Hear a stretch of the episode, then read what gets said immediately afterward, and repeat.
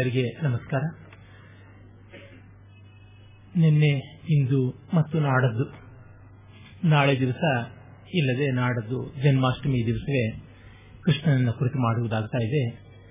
ಈ ಮೂರು ದಿವಸ ಶಿವರಾಮ ಕೃಷ್ಣರ ಮೂರು ಆಯಾಮಗಳು, ವ್ಯಕ್ತಿ, ಕುಟುಂಬ ಮತ್ತು ಸಮಾಜ, ಅವುಗಳ ಹಿನ್ನೆಲೆಯಲ್ಲಿ ಮುಖ್ಯವಾಗಿ ಕಾಳಿದಾಸ, ವಾಲ್ಮೀಕಿ, ವ್ಯಾಸ ಇವರುಗಳ ಕೃತಿಯನ್ನ, ಅವರ ಋಷಿ ದರ್ಶನವನ್ನ ಆಧಾರವಾಗಿಟ್ಟುಕೊಂಡು ಮಾಡುವಂತಹದ್ದಾಗ್ತಾ ಇದೆ. ನಿನ್ನೆ ದಿವಸ ಶಿವನನ್ನು ಕುರಿತು ಹೇಳುವಾಗ ಸಂಕೇತವನ್ನು ಹೆಚ್ಚಾಗಿ ಬಳಸಿದೆ. ಕಾರಣ ಇಷ್ಟೇ, ವ್ಯಕ್ತಿ ಅವತ್ತು ಬಹಳ ಬಹಳ ಅಮೂರ್ತ, ಸಮಾಜ ಮೂರ್ತವಾಗಿ ನಮ್ಮ ಕಣ್ಣಿಗೆ ಕಾಣಿಸುತ್ತೆ, ಹೀಗೆ ಹಾಗೆ ಅಂತ ಹೇಳಬಹುದು. ಆದರೆ ವ್ಯಕ್ತಿಗಳ ನಾಡಿಯನ್ನ ನಾವು ಗುರುತು ಹಿಡಿಯೋದು ತುಂಬಾ ಕಷ್ಟ.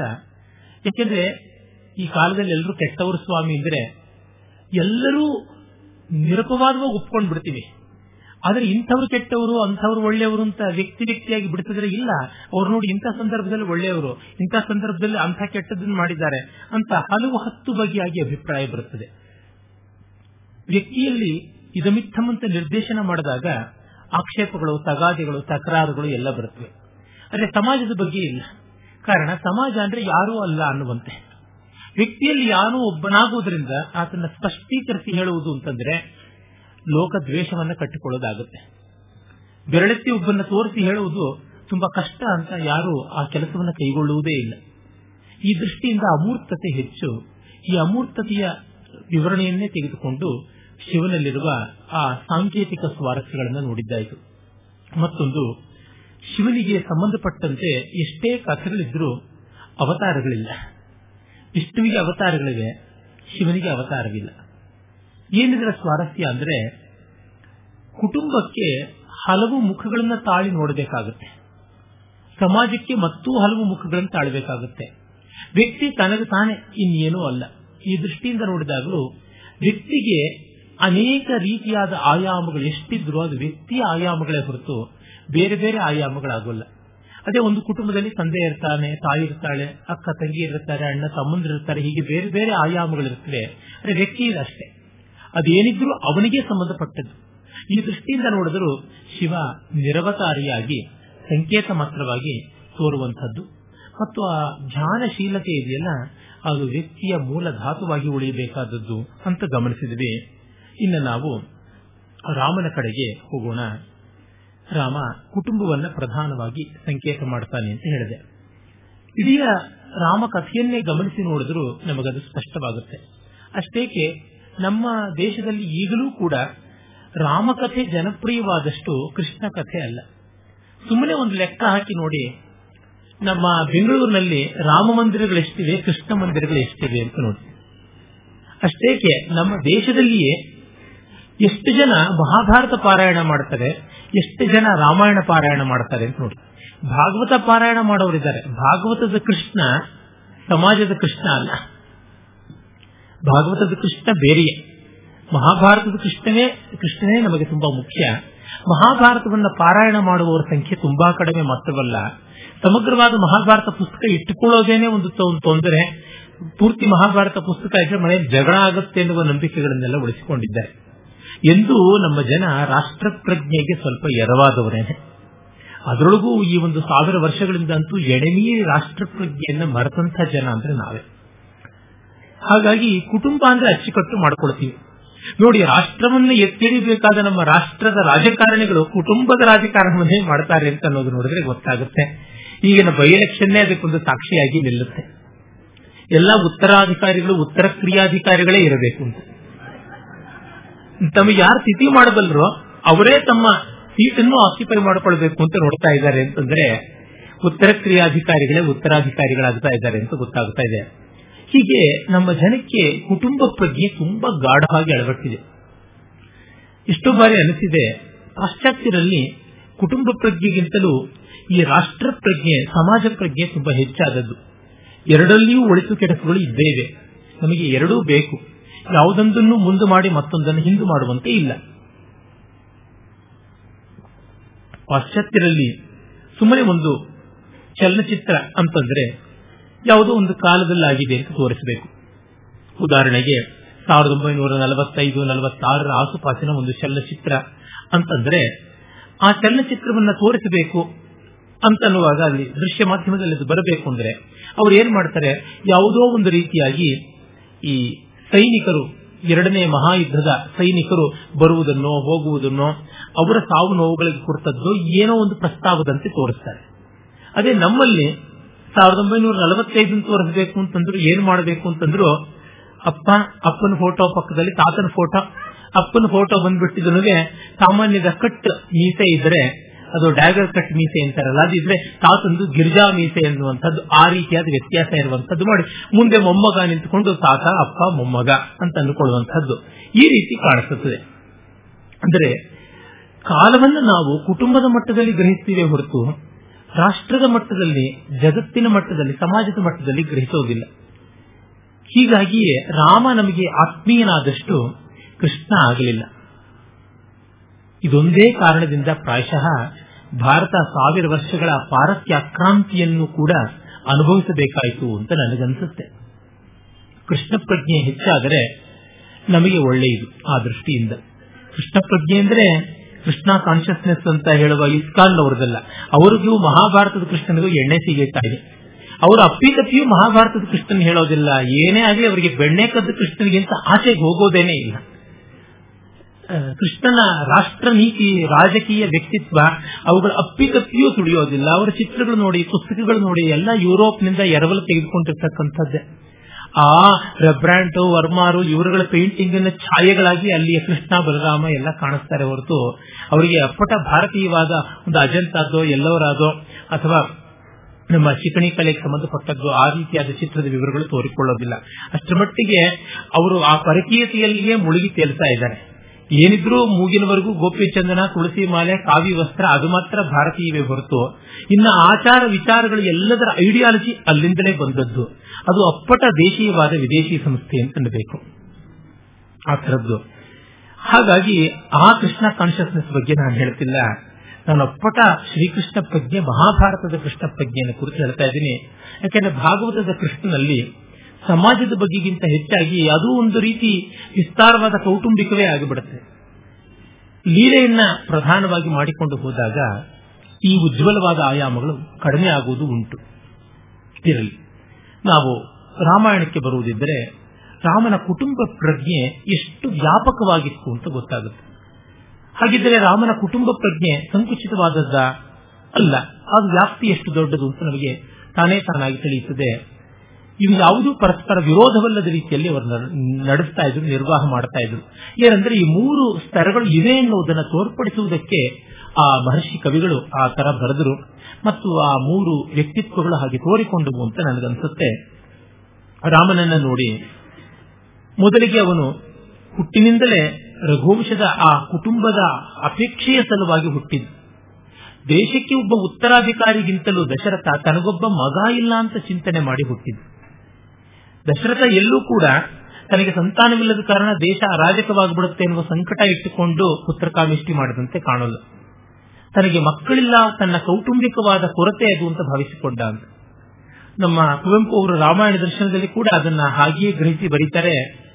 ದಶರಥ ಯಾವುದೋ ಒಂದು ಗುಬ್ಬಿ ಮರಿ ಗೂಡು ಕಟ್ಟಿ ಮೊಟ್ಟೆ ಇಟ್ಟು ಆ ಸಂಸಾರವನ್ನು ಬೆಳೆಸುವ ಹಂತದಲ್ಲಿರುವುದನ್ನು ಕಂಡು ತನಗೆ ಚಕ್ರವರ್ತಿಯ ಸೌಭಾಗ್ಯ ಇಲ್ಲವಲ್ಲ ಅಂತ ಸಂಕಟಪಟ್ಟ ಅನ್ನುವಂತಹ ಚಿತ್ರಣ ಬರುತ್ತೆ. ಅಂದ್ರೆ ಇಡೀ ರಾಮಾಯಣದಲ್ಲಿ ಕಂಡುಕೊಳ್ಳುವಂಥದ್ದು ಕುಟುಂಬಕ್ಕೊಬ್ಬ ಮಗ ಬೇಕು, ವಂಶೋದ್ಧಾರಕ ಒಬ್ಬ ಬೇಕು ಅನ್ನುವ ದೃಷ್ಟಿ. ರಾಮನೂ ಹಾಗೆಯೇ ಇದ್ದವನು, ಕುಟುಂಬಕ್ಕೆ ತುಂಬಾ ಅಂಟಿಕೊಂಡು ಬೆಳೆದವನು. ಅವನನ್ನ ಕಳಿಸಿಕೊಡುವಾಗ ವಿಶ್ವಾಮಿತ್ರನ ಜೊತೆಗೆ ದಶರಥ ತುಂಬಾ ಸಂಕಟ ಪಡ್ತಾನೆ ಕುಟುಂಬದ ಗಾಢತೆಯಿಂದಲೇ. ಅದೇ ಕೃಷ್ಣನಲ್ಲಿ ನಾವು ನೋಡ್ತೀವಲ್ಲ, ವಸುದೇವ ದೇವಕಿಯರು ಅವನನ್ನ ಎತ್ತಿಕೊಂಡು ನಂದಗೋಪನ ಮನೆಗೆ ಸೇರಿಸಬೇಕು ಅನ್ನುವ ವಿಷ್ಣುವಿನ ಮಾತಿನಂತೆ ನಡೆದುಕೊಳ್ಬೇಕು ಅನ್ನುವಾಗ ಅವರಿಗೆ ಎಂಥ ದುಃಖವಾಯಿತು, ಏನು ಗೋಳಾಡಿದ್ರು ಅನ್ನೋ ವಿವರಗಳು ಜಾಸ್ತಿ ಬರುವುದೇ ಇಲ್ಲ ಭಾಗವತದಲ್ಲಿ ಆಗಲಿ, ಹರಿವಂಶದಲ್ಲಾಗಲಿ, ವಿಷ್ಣು ಪುರಾಣದಲ್ಲಾಗಲಿ ಕೂಡ. ಮಹಾಭಾರತದಲ್ಲಿಯೂ ಎಲ್ಲೂ ಕೂಡ ಕೃಷ್ಣ ತಾನು ದ್ವೈಮಾತುರನಾಗಿದ್ದನಲ್ಲ, ಆ ದೇವಕಿ ದೇವಿಯ ಮಡಿಲಿನಿಂದ ಯಶೋದೆಯ ಮಡಿಲಿಗೆ ಬಂದದ್ದು, ಅದರ ಬಗ್ಗೆ ಯಾವ ಖೇದಗಳನ್ನ ಮೋದಗಳನ್ನ ಏನು ವ್ಯಕ್ತಪಡಿಸುವುದಿಲ್ಲ. ಆದರೆ ರಾಮನ ಆ ಒಂದು ದೂರ ಹೋಗುವಿಕೆ ದಶರಥ ತುಂಬಾ ಸಂಕಟಪಟ್ಟು ಒದ್ದಾಡಿ ಅನುಭವಿಸ್ತಾನೆ. ಮತ್ತೆ ರಾಮ ಅಲ್ಲಿಂದ ಸೀತಾ ಪರಿಣಯ ಮಾಡಿಕೊಳ್ಳುವಾಗ ಅವನಿಗೆ ತಂದೆ ಒಪ್ಪಿದಂತ ಹೆಣ್ಣು ಅಂತ ಬಹಳ ಸಂತೋಷ ಆಯಿತು ಅನ್ನುವ ಮಾತನ್ನು ರಾಮ ರಾಮಾಯಣದಲ್ಲಿ ನಾವು ನೋಡ್ತೀವಿ. ಪಿತೃ ಬಹುಮತ ಅಂತ, ತಂದೆಗೆ ತುಂಬಾ ಒಪ್ಪಿಗೆ ಆದಂತ ವಧು ಅಂತ. ಕುಟುಂಬದ ಸ್ತರದಲ್ಲಿ ಹಾಗೆ ತಾನೆ, ಅಪ್ಪ ಅಮ್ಮಂದ್ರು ನೋಡಿ ಅರೇಂಜ್ ಮಾಡಿದಂತಹ ಮದುವೆ ತುಂಬಾ ಪ್ರಶಸ್ತವಾದದ್ದು, ಬ್ರಾಹ್ಮ ವಿವಾಹ ಪ್ರಶಸ್ತವಾದಂತಹ ವ್ಯವಸ್ಥೆ ಅಲ್ಲುಂಟು ಅಂತ ಆ ರೀತಿ ಇವನು ಮಾಡಿಕೊಂಡಿದ್ದು ರಾಮನಿಗೆ. ಮತ್ತೆ ತಮ್ಮಂದ್ರನ್ನ ಅಷ್ಟು ಗಾಢವಾಗಿ ಪ್ರೀತಿಸ್ತಾ ಇದ್ದ. ಕೃಷ್ಣ ಬಲರಾಮನ್ನ ಗೌರವಿಸ್ತಾ ಇದ್ರು ಕೂಡ ಬುದ್ಧಿಯನ್ನೆಲ್ಲ ಅವನ ಕೈಗೇನು ಕೊಟ್ಟಿರಲಿಲ್ಲ. ಆದರೆ ಭರತ ಲಕ್ಷ್ಮಣಾದಿಗಳು ರಾಮನನ್ನು ತುಂಬಾ ಉತ್ಕಟವಾಗಿ ಪ್ರೀತಿಸ್ತಾ ಇದ್ರು. ಅದಕ್ಕೆ ತಕ್ಕ ರೀತಿಯಲ್ಲಿ ರಾಮನು ನಡ್ಕೊಳ್ತಾ ಇದ್ರು.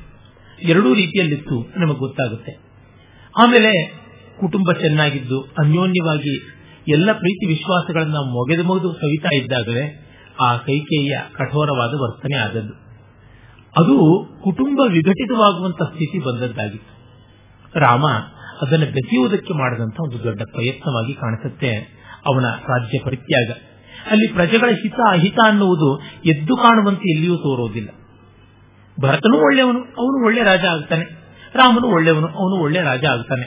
ಈಗ ಉಳಿದಿರುವುದು ತಂದೆಯ ಮಾತು ತಪ್ಪದೆ ನಿಲ್ಲಬೇಕು, ತಾಯಿಗೆ ಬೇಸರ ಆಗಬಾರದು.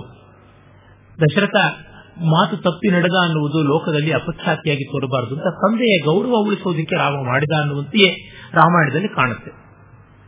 ಅದಕ್ಕೆ ಒಂದು ಸ್ವಲ್ಪ ಸೂಕ್ಷ್ಮವಾಗಿ ನೋಡಿದರೆ ಅಲ್ಲಿಯೂ ರಾಷ್ಟ್ರದ ಸಾಮಾಜಿಕವಾದ ಆಯಾಮ ಇರುವುದು ಕಾಣುತ್ತೆ. ರಾಷ್ಟ್ರದ ಆಯಾಮ, ರಾಷ್ಟ್ರದ ಹಿತವನ್ನ ಕಡೆಗಣಿಸಿ ರಾಮ ಮಾಡಿದ್ದಲ್ಲ. ಹಾಗೆ ಅವನ ವಿವೇಕ ಇದ್ದಿದ್ದು ನಮಗೆ ಪ್ರಸ್ಫುಟವಾಗಿ ಧ್ವನಿರೂಪದಲ್ಲಿ ನಮಗೆ ನೋಡಿದಾಗ ತಿಳಿಯುತ್ತೆ. ಯಾಕೆಂದ್ರೆ ದಶರಥ ತಪ್ಪಿ ನಡೆದರೆ, ರಾಜ ತಪ್ಪಿ ನಡೆದರೆ ಮಾತಿಗೆ, ಪ್ರಜೆಗಳಿಗೆ ರಾಜ್ಯಾಂಗದಲ್ಲಿ ವಿಶ್ವಾಸ ಹೋಗುತ್ತೆ. ರಾಜ್ಯಾಂಗದಲ್ಲಿ ವಿಶ್ವಾಸ ಹೋದರೆ ಯಾವ ರೀತಿ ಅದನ್ನು ಮತ್ತೆ ಸ್ಥಾಪನೆ ಮಾಡೋದು? ಇವತ್ತಿನ ನಮ್ಮ ರಾಜಕಾರಣಿಗಳಲ್ಲಿ ಒಂದು ಚೂರು ನಮಗೆ ವಿಶ್ವಾಸ ಇಲ್ಲದೆ ಇರೋದ್ರಿಂದ ನಾವು ಯಾವ ಒಳ್ಳೆ ಕೆಲಸಕ್ಕೂ ಸ್ಪಂದಿಸ್ತಾ ಇಲ್ಲ. ಹಾಗಲ್ಲವಾದ್ರೆ ನೋಡಿ, ನಮಗೆ ವಿದ್ಯುತ್ ಶಕ್ತಿಯ ಕೊರತೆಯೋ ನೀರಿನ ಕೊರತೆಯೋ ಮತ್ತೊಂದಾಗಿದೆ. ಈ ಒಂದು ದಿವಸ ನೀವು ನಿಮ್ಮ ಪಾಡಿಗೆ ನೀವು ನೀರನ್ನು ಸ್ವಲ್ಪ ಕಡಿಮೆ ಬಳಸಿ, ನಾಳೆ ದಿವಸ ನಿಮಗೆ ಸಿಗುತ್ತೆ ನೀರು ಅಂತೆಲ್ಲ ಮಾಡಿದ್ರೆ ನಾವು ಕೇಳ್ತೀವ? ಇಲ್ಲ. ನಾಳೆ ದಿವಸ ನೀರು ಬರೋಲ್ಲ ಅಂದ್ರೆ ಇಂದು ನಾವು ಮಡಕೆ, ಕುಡಿಕೆ, ತಟ್ಟೆ, ಚೊಂಬು, ಲೋಟ, ಚಮಚವರೆಗೂ ಎಲ್ಲದರೊಳಗೂ ನೀರು ತುಂಬಿಡ್ತೀವಿ. ಯಾಕೆಂದ್ರೆ ನಾಡದ್ದು ಬರುತ್ತೋ ಇಲ್ವೋ ಅನ್ನೋ ಸಂದೇಹ ನಮಗೆ. ರಾಜ್ಯಾಂಗದಲ್ಲಿ ನಮಗೆ ವಿಶ್ವಾಸ ಇಲ್ಲ, ಕಾರಣ ಅವರು ಅವಿಶ್ವಸನೀಯರಾಗಿಯೇ ಉಳಿದಿದ್ದಾರೆ. ರಾಜನಾದವನು ಯಾರಿಗೂ ಕೊಟ್ಟ ಮಾತನ್ನು ತಪ್ಪದೇ ಇದ್ದರೆ ಪ್ರಜೆಗಳಿಗೆ ತಮಗೆ ಕೊಟ್ಟ ಮಾತನ್ನು ಅವನು ತಪ್ಪೋದಿಲ್ಲ ಅನ್ನೋ ವಿಶ್ವಾಸ ಬರುತ್ತೆ ಎನ್ನುವುದು ರಾಮನಿಗೆ ಮನದಟ್ಟಾಗಿತ್ತು. ಹಾಗಾಗಿ ಕುಟುಂಬ ಸ್ತರದಲ್ಲಿ ಸರಿಯಾಗಿ ನಡ್ಕೊಂಡ್ರೆ ಸಮಾಜ ಸ್ತರದಲ್ಲಿಯೂ ಸರಿಯಾಗಿ ನಡ್ಕೊಳ್ಳೋಕೆ ಸಾಧ್ಯ ಅನ್ನುವುದನ್ನೆಲ್ಲ ರಾಮ ಗಮನಿಸಿಕೊಂಡಿದ್ದ ಅನ್ಸುತ್ತೆ. ಹೀಗಾಗಿ ರಾಮಾಯಣದಲ್ಲಿ ಕುಟುಂಬ ಮುಂಚೂಣಿಯಲ್ಲಿದೆ, ಮುಮ್ಮೇಳದಲ್ಲಿದೆ, ಸಮಾಜ ಹಿಮ್ಮೇಳದಲ್ಲಿದೆ. ಯಾವುದೂ ಒಂದಿಲ್ಲದೆ ಒಂದು ನಡೆಯುವಂತಹದ್ದಲ್ಲ. ಅವೆಲ್ಲಕ್ಕೂ ಬುನಾದಿಯಾಗಿ ವ್ಯಕ್ತಿತ್ವ ಇದೆ. ಇವೆಲ್ಲ ಅನ್ಯೋನ್ಯವಾಗಿ ಇದ್ದೇ ಇರ್ತವೆ ಅಂತ ಅನ್ನೋದನ್ನ ನೆನ್ನೆಯೂ ನಾನು ಹೇಳಿದ್ದೆ. ಆದರೆ ಇಲ್ಲಿ ಎದ್ದು ಕಾಣುವಂಥದ್ದು ಕುಟುಂಬ. ಹಾಗಾಗಿ ತಂದೆ, ತಾಯಿ ಇವರುಗಳಲ್ಲಿಯೇ ಗಮನ ಇಟ್ಟುಕೊಂಡು ಮುಂದುವರೆದ. ಕಾಡಿಗೆ ಹೋಗೇ ಬಿಟ್ಟ. ನಮಗೆ ಗೊತ್ತೇ ಇದೆ ಕಥೆ. ಭರತ ಬಂದ, ಏನೆಲ್ಲ ಮಾಡಿ ಒಪ್ಪಿಸೋದಕ್ಕೆ ನಿಂತ, ಆದರೂ ರಾಮ ಬರಲಿಲ್ಲ. ಆ ಸಂದರ್ಭದಲ್ಲಿ ಒಂದು ಮಾತು ಹೇಳ್ತಾನೆ, ನೀನು ನಾನು ಕಾಡಿಗೆ ಬರುವುದಕ್ಕೆ ತಾಯಿ ಕಾರಣರಾದಳು ಅಂತ ತಾಯಿ ಮೇಲೆ ಕೋಪ ಮಾಡಿಕೊಳ್ಳಬಾರದು, ಮಂಜೂರ್ ನಕಲು ಕರ್ತವ್ಯ ಅನ್ನುವ ಮಾತನ್ನು ಹೇಳ್ತಾನೆ. ನಿನ್ನ ತಾಯಿಯನ್ನ ನೀನು ಗೌರವದಿಂದಲೇ ಕಾಣಬೇಕು ಅಂತ. ಮತ್ತೆ ಕುಟುಂಬವನ್ನ ಕಾಪಾಡುವಂತಹ ವ್ಯವಸ್ಥೆಯೇ ನಾವು ನೋಡ್ತೀವಿ. ಒಟ್ಟಿನಲ್ಲಿ ರಾಮ, ಭರತ ಇಬ್ಬರು ಮಾಡಿದ್ದೇನೋ, ತಂದೆ ತಾಯಿಗಳು ಮಾಡಿದ ಈ ಎಡವಟ್ಟನ್ನ ಮಕ್ಕಳಿಬ್ಬರು ಗೌರವವಾಗಿ ತಿದ್ದಿದ್ರು, ಮರ್ಯಾದೆ ಬರುವಂತೆ ತಿದ್ದಿದ್ರು. ಅವರನ್ನ ಬೈದಾಡಿ ಜಗಳ ಆಡಲಿಲ್ಲ. ಒಂದು ಮಟ್ಟಕ್ಕೆ ಭರತ ಬೈದನಾದ್ರೂ ಅದು ಏಕಾಂತವಾಯಿತೇ ಹೊರತು ಲೋಕಾಂತವಾಗಲಿಲ್ಲ. ಅದು ಏನಿದ್ರು ಸದಸ್ಯವಾಗಲಿಲ್ಲ, ರಹಸ್ಯವಾಯಿತು. ಅಂದ್ರೆ ಅಂತಃಪುರದಲ್ಲಿ ಎಲ್ಲೋ ತಾಯಿಯನ್ನು ಬೈದ, ಬೀದಿ ಬೀದಿನಲ್ಲೆಲ್ಲ ನಿಂತು ಕೈ ಬೈದು ಹಾಗೆಲ್ಲ ಮಾಡಲಿಲ್ಲ. ರಾಮನಂತೂ ಎಲ್ಲಿಯೂ ವ್ಯಕ್ತವಾಗಿ ತಂದೆಯನ್ನ ಆಕ್ಷೇಪ ಮಾಡಲಿಲ್ಲ. ಒಂದೇ ಒಂದು ಕಡೆ ಅವನು ಮೊದಲನೆಯ ರಾತ್ರಿ ವನವಾಸಕ್ಕೆ ಬಂದ ರಾತ್ರಿ ತನ್ನ ಆತ್ಮೀಯ ಸೋದರನಾದ ಲಕ್ಷ್ಮಣನ ಜೊತೆ ಹೇಳ್ತಾನೆ, ನನ್ನಂಥ ವಿನಯಶಾಲಿ, ಧರ್ಮಜ್ಞನಾದ, ಕೃತುದೀಕ್ಷಿತನಾದ, ವಿವೇಕ ಇರುವ ಮಗನನ್ನ ತಂದೆಯಾದವನು ಬಿಡ್ತಾನೆ ಅಂದ್ರೆ ಧರ್ಮಕ್ಕಿಂತ ಅರ್ಥ ಕಾಮಗಳೇ ದೊಡ್ಡದು ಈ ಜಗತ್ತಿನಲ್ಲಿ ಅಂತ ಅನ್ಸುತ್ತೆ. ಇಷ್ಟು ಕಾಮಾಂಧರೂ ಉಂಟೆ ಜಗತ್ತಿನಲ್ಲಿ ಅಂತೆಲ್ಲ ಅಂತಾನೆ. ನಿಜ ರಾಮನಿಗೆ ಆಗಿದೆ ಬೇಸರ, ಆದರೆ ಬೇಸರವನ್ನು ಹತ್ತಿಕ್ಕಿಕೊಳ್ತಾನೆ, ಅದುಮಿಟ್ಟಿಕೊಳ್ತಾನೆ, ಮುಚ್ಚಿಟ್ಟುಕೊಳ್ತಾನೆ, ಅದನ್ನು ಮೀರಿ ನಡೀತಾನೆ. ಅಂದರೆ ಕುಟುಂಬದ ಹಿತಕ್ಕಾಗಿ ವ್ಯಕ್ತಿಗಳ ಇಷ್ಟಾನಿಷ್ಟವನ್ನು ಮೀರಬೇಕು ಅನ್ನುವ ತತ್ವವನ್ನು ರಾಮ ತೋರಿಸ್ತಾ ಇದ್ದಾನೆ. ಅದೇ ಶಿವನಲ್ಲಿ ನೋಡಿ, ಅವನ ವ್ಯಕ್ತಿತ್ವ ಅದೆಷ್ಟು ಪ್ರಖರ. ವ್ಯಕ್ತಿಯ ವ್ಯಕ್ತಿತ್ವ ಅಂತಂದ್ರೆ ಹೆಂಡತಿ ಹೋಗ್ತೀನಿ ಅಂತಾಳೆ, ತಂದೆ ಮಾಡೋ ಯಜ್ಞಕ್ಕೆ ಬೇಡ ಅಂತಂತಾನೆ, ಹೋಗಿ ಹೋಗ್ತಿಂದ್ರೆ ಹೋಗು ಅಂತಂದ, ಅವಳ ಜೊತೆ ತಾನು ಹೋಗಲಿಲ್ಲ. ಮತ್ತೆ ಮಾವನಾದವನು ಅವಳಿಗೆ ಅವಮಾನ ಮಾಡದ ಅಂದ್ರೆ ಮಾವನ ಧ್ವಂಸ ಮಾಡೋದಕ್ಕೂ ಸಿದ್ಧ, ಯಜ್ಞ ಧ್ವಂಸವನ್ನೂ ಮಾಡಬಲ್ಲ.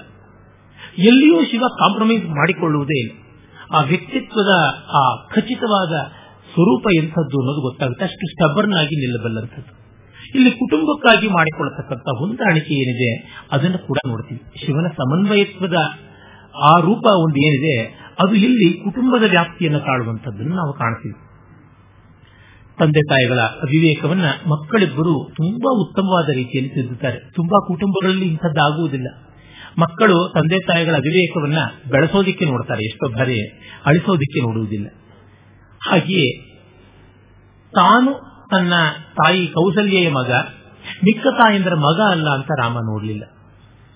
ಮತ್ತೆ ಮತ್ತೆ ಸುಮಿತ್ರೆ ಕೈಕೇಯರಿಗೆ ಗೌರವ ಕೊಡ್ತಾನೆ. ಸುಮಿತ್ರೆ ಕೊಡೋದ್ರೊಳಗೆ ಅರ್ಥ ಇದೆ, ಅವಳ ಮಗಳೇ ಸೌಮಿತ್ರಿ, ಲಕ್ಷ್ಮಣ ಅಲ್ಲವೇ ಅಂತ ಅನ್ಬಹುದು.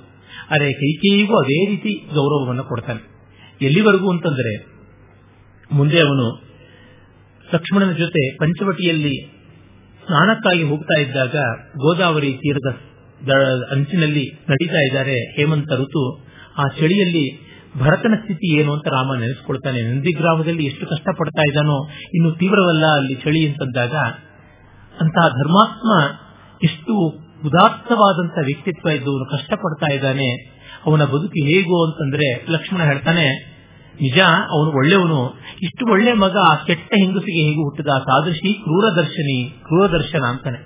ಅವಳು ಕ್ರೂರದರ್ಶನಿ ಆದಂತ ಅವಳು ಕೈಕೇಯಿ, ಅವಳಿಗೆ ಇಂಥ ಸುದರ್ಶನನಾದ ಮಗ ಭರತ ಹೇಗೆ ಜನಿಸಿದ ಅಂದ್ರೆ ನ ಮಧ್ಯಮಾಂಬ ಗೃಹಣೀಯ ಭರತಸ್ಥೆ ಕಥಾಂಕುರು, ಚಿಕ್ಕಮ್ಮನ್ನು ಬೈಬೇಡ ತಮ್ಮನ್ನು ಹೊಗಳು ಅಂತ ರಾಮ ಅಂತಾನೆ. ಅಲ್ಲಿ ಮತ್ತೆ ಕುಟುಂಬದ ಸದಸ್ಯರ ನಡುವೆ ವೈಮನಸ್ಸುಗಳು ಬರಬಾರದು ಅನ್ನುವಂತೆ ನೋಡಿಕೊಳ್ಳುವಂಥದ್ದು. ಮತ್ತೆ ಅವನಿಗೆ ರಹಸ್ಯವಾಗಿ ವಿಶ್ವಾಮಿತ್ರರು ಸಾಂಗವಾಗಿ ಪ್ರಯೋಗ ಉಪಸಂಹಾರಾತ್ಮಕವಾಗಿ ಸಮಸ್ತ ಶಸ್ತ್ರಾಸ್ತ್ರಗಳನ್ನು ಉಪದೇಶ ಮಾಡ್ತಾರೆ. ಬಾಲಕಾಂಡದಲ್ಲಿಯೇ ಬರುತ್ತದೆ. ಬಗೆಬಗೆಯ ಚಕ್ರಗಳನ್ನ, ಬಗೆಬಗೆಯ ಪಾಶಗಳನ್ನ, ಬಗೆಬಗೆಯ ಆಯುಧಗಳನ್ನ ಎಲ್ಲವನ್ನ ಲಕ್ಷ್ಮಣನಿಗೆ ಉಪದೇಶ ಮಾಡುವಂತೆ ಮಾಡುವಂತೆ ಅವನಿಗೆ ಹೇಳಲೂ ಇಲ್ಲ, ಅವನನ್ನ ಜೊತೆಯಲ್ಲಿ ಕುಡಿಸಿಕೊಂಡು ಮಾಡಲೂ ಇಲ್ಲ, ಅದು ಏನೂ ಬರೋಲ್ಲ. ಆದರೆ ಇದೆಲ್ಲ ಲಕ್ಷ್ಮಣನಿಗೆ ಗೊತ್ತಿತ್ತು ಅನ್ನೋ ಉಲ್ಲೇಖ ಮುಂದೆ ನಮಗೆ ಗೊತ್ತಾಗುತ್ತೆ. ಯಾವಾಗ ಕಲಿತ ರಾಮನೇ ಪಾಠ ಹೇಳಿಕೊಟ್ಟಿರಬೇಕು. ಅಂದರೆ ಗುರು ತನಗೆ ಆಜ್ಞೆಯನ್ನು ಕೊಡದೆ ಇದ್ರೂ ಕೂಡ ತನ್ನೊಟ್ಟಿಗೆ ತಾನು ಕೇಳದೆಯೇ ತನ್ನ ನೆರಳಾಗಿ ಬಂದಂತಹ ತಮ್ಮನಿಗೆ ಈ ವಿದ್ಯೆಯಲ್ಲಿ ಲೋಪ ಆಗಬಾರದು, ಹೀಗೆ ಅವನ್ನೆಲ್ಲವನ್ನೂ ಅವನು ಪಾಠ ಹೇಳಿರ್ತಾನೆ. ಅದು ತಮ್ಮನಿಗೆ ಲೋಪವಾಗಬಾರದು ಅನ್ನೋ ದೃಷ್ಟಿ. ಅದೇ ರೀತಿಯಲ್ಲಿ ಪಟ್ಟಾಭಿಷೇಕ ನಿನಗೆ ಅಂತ ಮಾತನ್ನು ದಶರಥ ಹೇಳಿದ ತಕ್ಷಣ ಲಕ್ಷ್ಮಣನಿಗೆ ಅವನು ಹೇಳ್ತಾನೆ, ಈ ರಾಜ್ಯ ನಿನ್ನದಪ್ಪ, ನಾವೆಲ್ಲ ಅಣ್ಣ ತಮ್ಮಂದ್ರು ಸೇರಿ ಇದರ ಸುಖವನ್ನ ಇದರ ಸಂತೋಷವನ್ನ ಅನುಭವಿಸೋಣ ಅನ್ನುವಂಥ ಮಾತನ್ನು ಹೇಳ್ತಾನೆ. ಮತ್ತೆ ಆ ಸುದ್ದಿ ತಿಳಿದ ತಕ್ಷಣ ತಾಯಿಗೆ ಹೇಳಬೇಕು ಅಂತ ಬರ್ತಾನೆ. ಕೌಸಲ್ಯ ಆಗ ಜುಹೋತಿಸ್ಮಾಗ್ನೋ ಅಂತಲೇ ಬರುತ್ತೆ, ಅಗ್ನಿಯಲ್ಲಿ ಆಹುತಿ ಕೊಡ್ತಾ ಇರ್ತಾಳೆ, ಅವಳೇ ಸ್ವಯಂ ಹೋಮ ಮಾಡ್ತಾ ಇರ್ತಾಳೆ, ಬಹಳ ಸಂತೋಷ ಪಡ್ತಾಳೆ. ಆಗ ಅವಳು ಹೇಳ್ತಾಳೆ, ನನಗೆ ತುಂಬಾ ತುಂಬಾ ಸಂತೋಷವಾಗಿದೆ ನಿನ್ನ ಅಭ್ಯುದಯದ ವಾರ್ತೆ ಕೇಳಿ ಅಂತ. ರಾಮ ಆಗ ಊರಿನಲ್ಲಿ ಮೆರವಣಿಗೆ ಹೋಗ್ತಾನೆ. ಮತ್ತೆ ವನವಾಸಕ್ಕೆ ಹೋಗಬೇಕು ಅನ್ನೋ ಸುದ್ದಿ ಬಂದಾಗ ತಕ್ಷಣ ತಾಯಿಗೆ ಒಂದು ಸಮಾಧಾನ ಹೇಳೋದಕ್ಕೆ ನಿಲ್ತಾನೆ. ತಾಯಿ ಹೇಳ್ತಾಳೆ, ನೋಡು ಇದು ನನಗೆ ತುಂಬಾ ದುಃಖಕಾರಿಯಾದದ್ದು, ಆದರೆ ತಂದೆಗಿಂತ ತಾಯಿ ದೊಡ್ಡವಳು ಅಂತ ಧರ್ಮಶಾಸ್ತ್ರದಲ್ಲಿ ಉಂಟು. ನೀನು ಮಾತೃವಾಕ್ಯ ಪರಿಪಾಲಕನೂ ಆಗಬೇಕು, ಪಿತೃವಾಕ್ಯ ಪರಿಪಾಲನೆ ಹೇಗೋ ಅದಕ್ಕಿಂತ ಉನ್ನತವಾದದ್ದು. ಮನುವೆ ಹೇಳ್ತಾನೆ, ಪಿತ್ರ ಶತಗುಣಂ ಮಾತಾ, ತಾಯಿ ತಂದೆಗಿಂತ ನೂರು ಪಟ್ಟು ದೊಡ್ಡವಳು ಅಂತ. ನೀನು ನನ್ನನ್ನು ನಿನ್ನ ಜೊತೆ ಕಾಡಿನಲ್ಲಿ ಕರೆದುಕೊಂಡು ಹೋಗು, ನನಗೆ ಈ ಗಂಡನ ಜೊತೆ ಇರೋದಕ್ಕೆ ಇಷ್ಟ ಇಲ್ಲ, ನನಗೆ ಅಯೋಧ್ಯೆ ಆಗೋದಿಲ್ಲ, ನೀನೆಲ್ಲಿದ್ದರೆ ಅಲ್ಲಿ ನನಗೆ ನೆಮ್ಮದಿ ಅಂತ. ಕುಟುಂಬ ಒಡೆಯುವಂತಹ ಸ್ಥಿತಿ, ಗಂಡ ಹೆಂಡತಿ ಬೇರಾಗುವ ಸ್ಥಿತಿ, ಧ್ರುವೀಕರಣ ಎಲ್ಲದ್ದು. ರಾಮನಾದವನು ಎಷ್ಟು ಚೆನ್ನಾಗಿ ನಿರ್ವಾಹ ಮಾಡ್ತಾನೆ ನೋಡಿ. ಆ ಯುಕ್ತಿ ಧರ್ಮಶಾಸ್ತ್ರೀಯವಾಗಿ ಬರುತ್ತೆ. ಹೇಳ್ತಾನೆ, ತಾಯಿ ನೀನು ನನಗೆ ತಾಯಿಯಾಗುವ ಮುನ್ನವೇ ದಶರಥನ ಪತ್ನಿ ಅಂತ. ಕೌಸಲ್ಯಗೆ ತಾಯ್ತನದ ಅರ್ಹತೆ ಬಂದಿದ್ದು ಪತ್ನಿತ್ವದ ಅರ್ಹತೆಯ ಬಳಿಕ. ಮತ್ತೆ ಗಂಡ ಬದುಕಿರುವವರೆಗೂ ಹೆಂಡತಿ ಗಂಡನ ಜೊತೆ ಇರಬೇಕೇ ಹೊರತು ಮಕ್ಕಳ ಜೊತೆ ಅಲ್ಲ. ಅದನ್ನ ಮನು ಕೂಡ ಹೇಳ್ತಾನೆ, ಶೈಶವದಲ್ಲಿ ತಂದೆ ರಕ್ಷಣೆ ಮಾಡಬೇಕು. ಆಮೇಲೆ ಮುಪ್ಪಿನವರೆಗೆ ಗಂಡ, ಮುಪ್ಪಿನ ಕಾಲದಲ್ಲಿ ಮಕ್ಕಳು ರಕ್ಷಣೆ ಮಾಡಬೇಕು ಅಂತ ಮುಂತು. ಹಾಗಾಗಿ ಇದನ್ನು ಯಾವ ತರ ಬಿಟ್ಟು ಬರೋದಕ್ಕೆ ಸಾಧ್ಯ? ಮತ್ತೆ ಗಂಡನ ಅರ್ಧ ಭಾಗವೇ ನೀನಾದ ಮೇಲೆ ಗಂಡನ ಮಾತನ್ನ ನೆರವೇರಿಸೋದಕ್ಕೆ ತ್ರಿಕರಣ ಪೂರ್ವಕವಾಗಿ ಶ್ರಮಿಸಬೇಕು. ಗಂಡನ ಕೆಲಸಕ್ಕೆ ವ್ಯತಿರಿಕ್ತವಾಗಿ ನಡ್ಕೊಳ್ಳುವಂತೆ ಇಲ್ಲ. ನೀವಿಬ್ಬರೂ ಸೇರಿ ಒಮ್ಮನದಿಂದ ನಡೆಯಬೇಕಾದದ್ದು. ಅದರಿಂದ ನೀನು ನನ್ನ ಜೊತೆ ವನವಾಸಕ್ಕೆ ಬರೋದು ಸರಿಯಲ್ಲ ಅಂತ ಈ ಯುಕ್ತಿಯನ್ನು ಹಿಡಿದು ಮುಂದೆ ಸೀತೆ ಹೇಳ್ತಾಳೆ, ನಿನ್ನ ತಾಯಿಗೊಂದು ಯುಕ್ತಿ, ನನಗೊಂದು ಯುಕ್ತಿ, ನಾನು ನಿನ್ನ ಜೊತೆ ಕಾಡಿಗೆ ಬರ್ತೀನಿ. ಅವನು ಒಪ್ಪಿಕೊಳ್ತಾನೆ. ಮತ್ತೆ ನೋಡಿ, ತಮ್ಮ ಬಂದೇ ಬರ್ತೀನಿ ಅಂತ ಹಠ ಮಾಡಿದಾಗ ಅವನನ್ನು ಸೇರಿಸ್ಕೊಳ್ತಾನೆ. ರಾಮ ಒಂಟಿಯಾಗಿ ಎಲ್ಲಿಯೂ ಇರಲಿಲ್ಲ. ಹೆಂಡತಿ ತಮ್ಮ ತಮ್ಮ ಏನು ಜ್ಯೇಷ್ಠೋಭ್ರಾತ ಪಿತೃಸಮಃ ಅಂತಾರೆ, ಹಿರಿಯಣ್ಣ ತಂದೆಯ ಸ್ಥಾನದಲ್ಲಿರುವವನು ಅಂತ. ಹೀಗಾಗಿ ಅದು ಒಂದು ಮಿನಿಯೇಚರ್ ಫ್ಯಾಮಿಲಿ, ಮೈಕ್ರೋ ಫ್ಯಾಮಿಲಿಯಾಗಿ ಇರುವಂಥದ್ದು ರಾಮ, ಲಕ್ಷ್ಮಣ, ಸೀತೆ. ಇಲ್ಲಿ ಅಯೋಧ್ಯೆಯ ಕೌಟುಂಬಿಕ ವ್ಯವಸ್ಥೆ ವಿಘಟಿತವಾಗದಂತೆ ಕಾಪಾಡ್ತಾರೆ.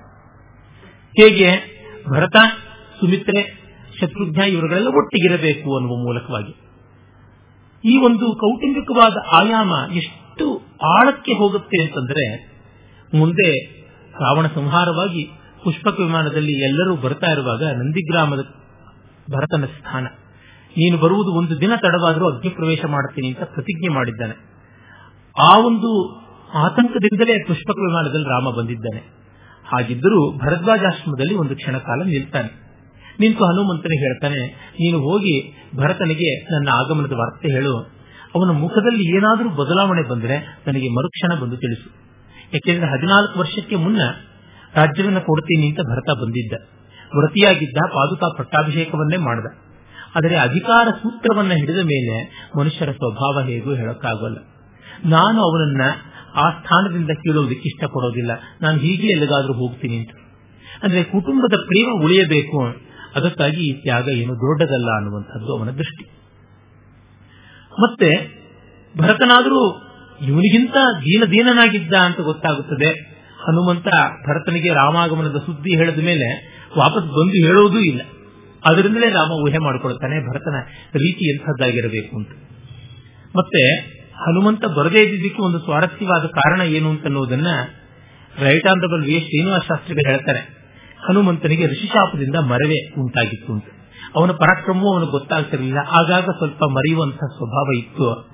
ಅದು ಇಲ್ಲಿ ಗೋಚರವಾಗುತ್ತೆ. ರಾಮ ಹೇಳಿದ್ದ, ಮತ್ತೆ ಬಂದು ನೀನು ನನಗೆ ಸುದ್ದಿ ತಿಳಿಸು ಅಂತ, ಅದನ್ನು ಮರೆತು ಬಿಟ್ಟ ಅಂತ. ಅದು ಒಂದು ಕಾವ್ಯ ಸ್ವಾರಸ್ಯದ ಚಮತ್ಕಾರ ಇಲ್ಲಿ. ಮತ್ತೆ ನಾವು ರಾಮನ ಕೌಟುಂಬಿಕವಾದ ಆಯಾಮಕ್ಕೆ ಬಂದರೆ, ತನ್ನ ಕುಟುಂಬ ಉಳಿಯಬೇಕು ಅನ್ನೋದು ಮಾತ್ರವಲ್ಲ, ಎಲ್ಲರ ಕುಟುಂಬವೂ ಚೆನ್ನಾಗಿರಬೇಕು ಅನ್ನೋದು ಅವನ ಮನೀಷೆ, ಅವನ ಅಪೇಕ್ಷೆ. ಹಾಗಾಗಿಯೇ ಅವನು ವಾಲಿ ಸುಗ್ರೀವರ ಮಧ್ಯೆ ಸಂಗ್ರಾಮ ಬಂದಾಗಲೂ ಕೂಡ, ಅದು ಅನಿವಾರ್ಯವಾದಾಗಲೂ ಕೂಡ, ವಾಲಿಯನ್ನ ಕೊಂದ ಮೇಲೂ ಆ ಸ್ನೇಹ ವಿಶ್ವಾಸ ಚೆನ್ನಾಗಿರುವಂತೆ ನೋಡಿಕೊಳ್ತಾನೆ. ತಾರೆ ಎಷ್ಟು ಆಕ್ಷೇಪ ಮಾಡಿದ್ರು ಅವಳಿಗೆ ಸಾಂತ್ವ ಹೇಳ್ತಾನೆ ಹೊರತು ಅವಳಿಗೆ ಪ್ರತಿಕೂಲವಾಗಿ ಮಾತನಾಡುವುದಿಲ್ಲ. ಅಂಗದನನ್ನ ಯುವರಾಜನಂತೆ ನೋಡಿಕೋ, ಯುವರಾಜ್ಯಾಭಿಷೇಕ ಮಾಡಿಸು ಅಂತ ಹೇಳ್ತಾನೆ. ಮತ್ತೆ ತಾರೆ ಸುಗ್ರೀವನ ಕೈ ಹಿಡಿಯನ್ನೇ ಕೈಯನ್ನೇ ಹಿಡಿತಾಳೆ. ಆ ಕುಟುಂಬ ಗಟ್ಟಿಯಾಗುವುದನ್ನೇ ಅವನು ಕಾಣ್ತಾ ಇದ್ದ. ಮತ್ತೆ ಲಂಕೆಯಲ್ಲಾದರೂ ಅಷ್ಟೇ, ಅನಿವಾರ್ಯವಾದಕ್ಕಾಗಿ ವಿಭೀಷಣ ಹೊರಗೆ ಬರಬೇಕಾಯ್ತಲ್ಲ, ಅದು ಗೊತ್ತಿದ್ದರಿಂದ ವಿಭೀಷಣ ಶರಣಾಗತಿಯನ್ನು ಅಂಗೀಕರಿಸದನೆ ಹೊರತು ಆ ಕುಟುಂಬದ ಒಳಜಗಳವನ್ನ ಲಾಭಕ್ಕಾಗಿ ತೆಗೆದುಕೊಳ್ಳೋದಿಕ್ಕೆ ಅಂತಲ್ಲ. ಹಾಗೆಯೇ ಸುಗ್ರೀವ ತನ್ನ ಅಣ್ಣನಿಗೆ ಅಂತ್ಯಕ್ರಿಯೆ ಮಾಡುವಾಗ ತಾನು ಅವನ ಜೊತೆಗೆ ಅದೇ ದುಃಖದಲ್ಲಿ ಸಹಭಾಗಿ ಎಂಬಂತೆ ಪಾಲ್ಗೊಳ್ತಾನೆ ಅಂತ ರಾಮಾಯಣದಲ್ಲಿ ವಾಲ್ಮೀಕಿಗಳು ಹೇಳ್ತಾರೆ. ಇನ್ನು ರಾವಣನ ಸಂದರ್ಭದಲ್ಲಂತೂ ವಿಭೀಷಣ ಇವನಿಗೆ ಅಂತ್ಯಕ್ರಿಯೆ ಮಾಡೋದಿಲ್ಲ ಅಂತ ಹೇಳಿದಾಗ, ನೀನು ಆ ತರ ನಿರಾಕರಿಸುವಂತೆ ಇಲ್ಲ, ಇವನನ್ನ ನಾನು ಅಣ್ಣ ಅಂತ ಸ್ವೀಕರಿಸ್ತೀನಿ ಅಂತಾನೆ. ಮರಣಾಂತಾನಿ ವೈರಾಣಿ ನಿವೃತ್ತಂನ ಪ್ರಯೋಜನಂ ಕ್ರಿಯತಾಂ ಅಸ್ಯ ಸಂಸ್ಕಾರ ತವಾಪ್ಯೇಷ ಯಥಾ ಮಮ. ಸಾವಿನ ಬಳಿಕ ವೈರ ಇಲ್ಲ, ನಿನಗೆ ಸಂಸ್ಕಾರ ಮಾಡೋದ್ರೊಳಗೆ ಇಷ್ಟ ಇಲ್ಲದಿದ್ರೆ ನಾನು ಇವನನ್ನ ತವಾಪ್ಯೇಷ ಯಥಾ ಮಮ, ನಿನಗೆ ಇವನು ಹೇಗೆ ಅಣ್ಣನೋ ಹಾಗೆ ಅಣ್ಣ ಅಂತ ಭಾವಿಸಿ ಮಾಡ್ತೀನಿ ಅಂತಾನೆ. ಈ ಮಟ್ಟಕ್ಕೆ ತನ್ನ ವೀರ್ಯನ್ನು ಸೋದರನನ್ನಾಗಿ ಗ್ರಹಿಸಬಲ್ಲಂತವನು ಆ ಕೌಟುಂಬಿಕವಾದ ಸಾಮರಸ್ಯ ಕಾಪಾಡಬೇಕು. ಯಾಕೆಂದ್ರೆ ಮಂಡೋದರಿ ನೋಡ್ತಾ ಇರ್ತಾಳೆ, ಅವಳಿಗೆ ಬೇಸರ ಆಗೋದಿಲ್ವಾ, ಲಕ್ಷ್ಮಣ ಏನ್ ಹೀಗೆ ಮಾಡ್ದ ಅಂತ. ಕುಂಭಕರ್ಣನ ಹೆಂಡತಿ ನೋಡ್ತಾ ಇರ್ತಾಳೆ. ಈ ತರ ಅವರಿಗೆಲ್ಲ ದುಃಖ ಆಗಬಾರ್ದಲ್ವ.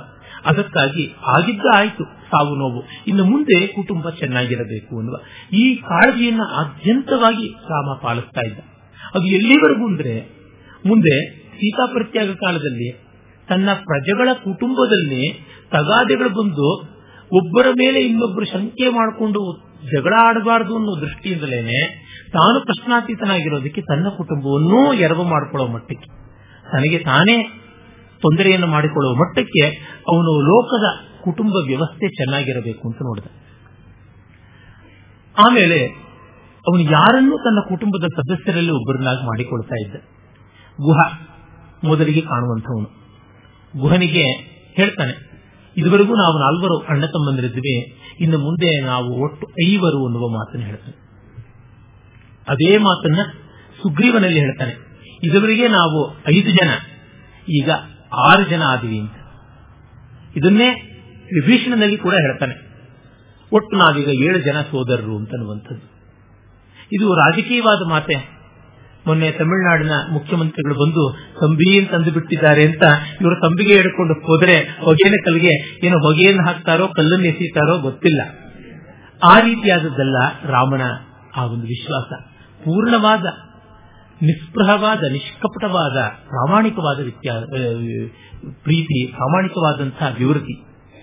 ಆ ಕಾರಣದಿಂದಲೇ ಈ ಮೆಂಟಿ ಅದರಿಂದಲೇ ಅವರಿಗೆ ಆದಷ್ಟು ಗಾಢವಾಗಿ ಮುಟ್ಟಿತು.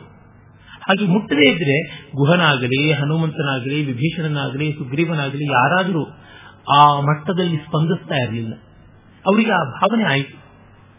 ವಿವೇಕಾನಂದರು religion of parliament of religions ಅಂತ ಯಾವುದು ಆ ಸಮಸ್ತ ಮತ ಸಭೆ ಆಯಿತು ಶಿಕಾಗೋದಲ್ಲಿ ಒಂದು ಸುಮಾರು ನೂರು ವರ್ಷಗಳ ಕೆಳಗೆ, ಅಲ್ಲಿಗೆ ಹೋದಾಗ ಅವರೊಬ್ಬರೇ brothers and sisters of America ಅಂತ ಹೇಳಿದ್ದಲ್ಲ, ಇನ್ನೂ ಹಲವರು ಹೇಳಿದ್ರು ಅಂತ ಪ್ರತ್ಯಕ್ಷದರ್ಶಿಗಳ ದಾಖಲೆಗಳಿಂದ ನಮಗೆ ಇದು ತಿಳಿತಾ ಇದೆ.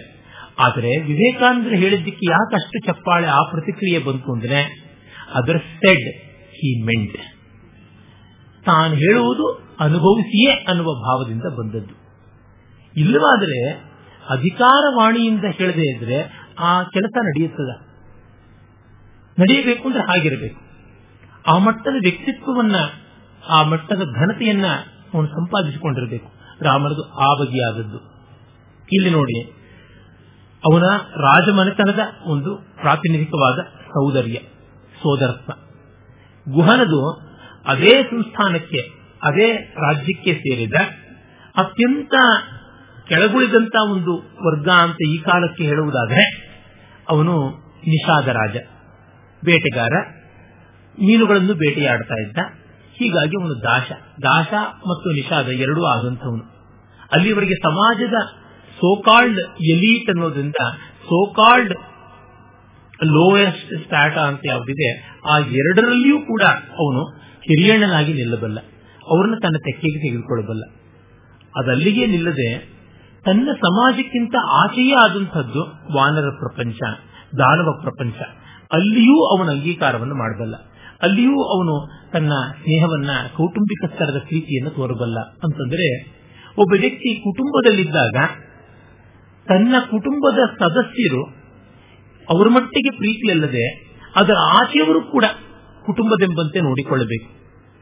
ಅಂದರೆ ಯಾರೋ ಸ್ನೇಹಿತರು, ಮತ್ತಿನ್ಯಾರೋ ಬಂಧುವರ್ಗದವರು, ಅವರು ಬಡತನ, ಇನ್ಯಾವುದೊಂದು ಸಾಂಸ್ಕೃತಿಕವಾದ ರಿಕ್ತತೆ ಇದ್ದರೂ ಅವರನ್ನ ತನ್ನವರು ಅಂತ ಸ್ವೀಕರಿಸುವುದರಿಂದ ಮೊದಲುಗೊಂಡು ತನ್ನ ಮತವಲ್ಲ, ತನ್ನ ದೇಶವಲ್ಲ, ತನ್ನ ರಾಜ್ಯವಲ್ಲ, ಅವರನ್ನೂ ಕುಟುಂಬದ ಸದಸ್ಯರು ಅಂತ ಮಾಡಿಕೊಳ್ಳೋದಿದೆಯಾ, ಅದು ತುಂಬಾ ತುಂಬಾ ದೊಡ್ಡದು. ಈಗ ಅಂತರ್ಜಾತೀಯ ಮಾತ್ರವಲ್ಲ, ಅಂತರ್ಮತೀಯ ಮಾತ್ರವಲ್ಲ, ಅಂತಾರಾಷ್ಟ್ರೀಯ ವಿವಾಹಗಳು ನಡೀತಾ ಇವೆ, ಇನ್ನು ಅಂತರ್ಗ್ರಹೀಯ ವಿವಾಹಗಳು ನಡೆಯಬೇಕಾಗಿದೆ. ಆ ಸ್ಥಿತಿಯಲ್ಲಿದ್ದಾಗ ಅವ್ರನ್ನ ನಮ್ಮ ಮನೆಯ ಸದಸ್ಯರು ಅಂತ ವಿಶಾಲವಾದ ಮನೋಧರ್ಮದಿಂದ ಸ್ವೀಕರಿಸುವುದಿದೆಯಲ್ಲ, ಅದು ತುಂಬಾ ಕಷ್ಟ. ಮೊನ್ನೆ ತಾನೇ ನನ್ನ ಸ್ನೇಹಿತರೊಬ್ಬರು ಬಂದು ಈ ಯಾವುದೋ ಮಾತಿಗೆ ಮಾತಿಗೆ ಬಂದು ಅವರು ದುಃಖಪಟ್ಟು, ಅವರ ಬಂಧುವರ್ಗದ ಒಬ್ಬ ಹುಡುಗ, ಆ ಕುಟುಂಬದವರು ಎಲ್ಲ ಬ್ರಾಹ್ಮಣರು, ಶ್ರೀ ವೈಷ್ಣವರು. ಆ ಬಂಧುವರ್ಗದ ಕುಟುಂಬದ ಹುಡುಗ ಒಬ್ಬ ಕ್ರಿಶ್ಚಿಯನ್ ತರುಣಿಯನ್ನು ಇಷ್ಟಪಟ್ಟಿದ್ದಾನೆ ಮದುವೆ ಆಗೋದಿಕ್ಕೆ. ಇಡೀ ಸಮಾಜದಿಂದ ವಿರೋಧ ಬರ್ತಾ ಇದೆ. ಅದಕ್ಕೆ ಅವನು ತಾನು ಕ್ರೈಸ್ತನೇ ಆಗಿ ಮತಾಂತರಗೊಂಡು ಮದುವೆ ಆಗುತ್ತೀನಿ ಅನ್ನೋ ಮಟ್ಟಕ್ಕೆ ಹೋದಾಗ ಇವರು ಬೇಡ ಅಂತ ಹೇಳಿ, ನೀನು ಆ ಹುಡುಗಿನ ಮದುವೆ ಆಗುವಂತಂದ್ರು. ಆ ಹುಡುಗಿಯ ತಂದೆ ತಾಯಿಗಳನ್ನು ಒಪ್ಪಿಸಿ ಅವಳನ್ನು ಹಿಂದೂ ಆಗಿ ಮತಾಂತರಗೊಳಿಸಿ ಮದುವೆ ಮಾಡುವಂತ ವ್ಯವಸ್ಥೆ ಮಾಡಿದ್ರು. ಮಾಡಿದ್ದಕ್ಕೆ ಅವರೆಲ್ಲ ಒಪ್ಪಿಕೊಂಡಿದ್ದಾರೆ, ಕ್ರೈಸ್ತರೆಲ್ಲ ಒಪ್ಪಿಕೊಂಡಿದ್ದಾರೆ, ಆ ಹುಡುಗಿಯ ತಂದೆ ತಾಯಿಲ್ಲ, ನಮ್ಮ ಹುಡುಗಿ ಚೆನ್ನಾಗಿದ್ರೆ ಸಾಕು, ನಮಗೆ ನಿಮ್ಮ ಆಚಾರಗಳ ಬಗ್ಗೆನೂ ಗೌರವ ಇದೆ ಅಂತ. ಆದರೆ ಇವರು ಯಾರಿದ್ದಾರೆ, ಗಂಡಿನ ಕಡೆಯವರು, ಎಂದೂ ಸಾಧ್ಯ ಇಲ್ಲ, ಅದು ಅವ್ರ ಹೊರಗೆ ಹೋಗ್ಬಿಡ್ಲಿ ಪರವಾಗಿಲ್ಲ, ಒಳಗಂತೂ ಆ ಹುಡುಗಿ ಬರುವಂತೆ ಇಲ್ಲ ಅಂತ. ಇವರು ಅದಕ್ಕೆ ಬಹಳ ಪ್ರಯತ್ನ ಪಟ್ಟು ಮಾಡಿದ್ರಂತೆ.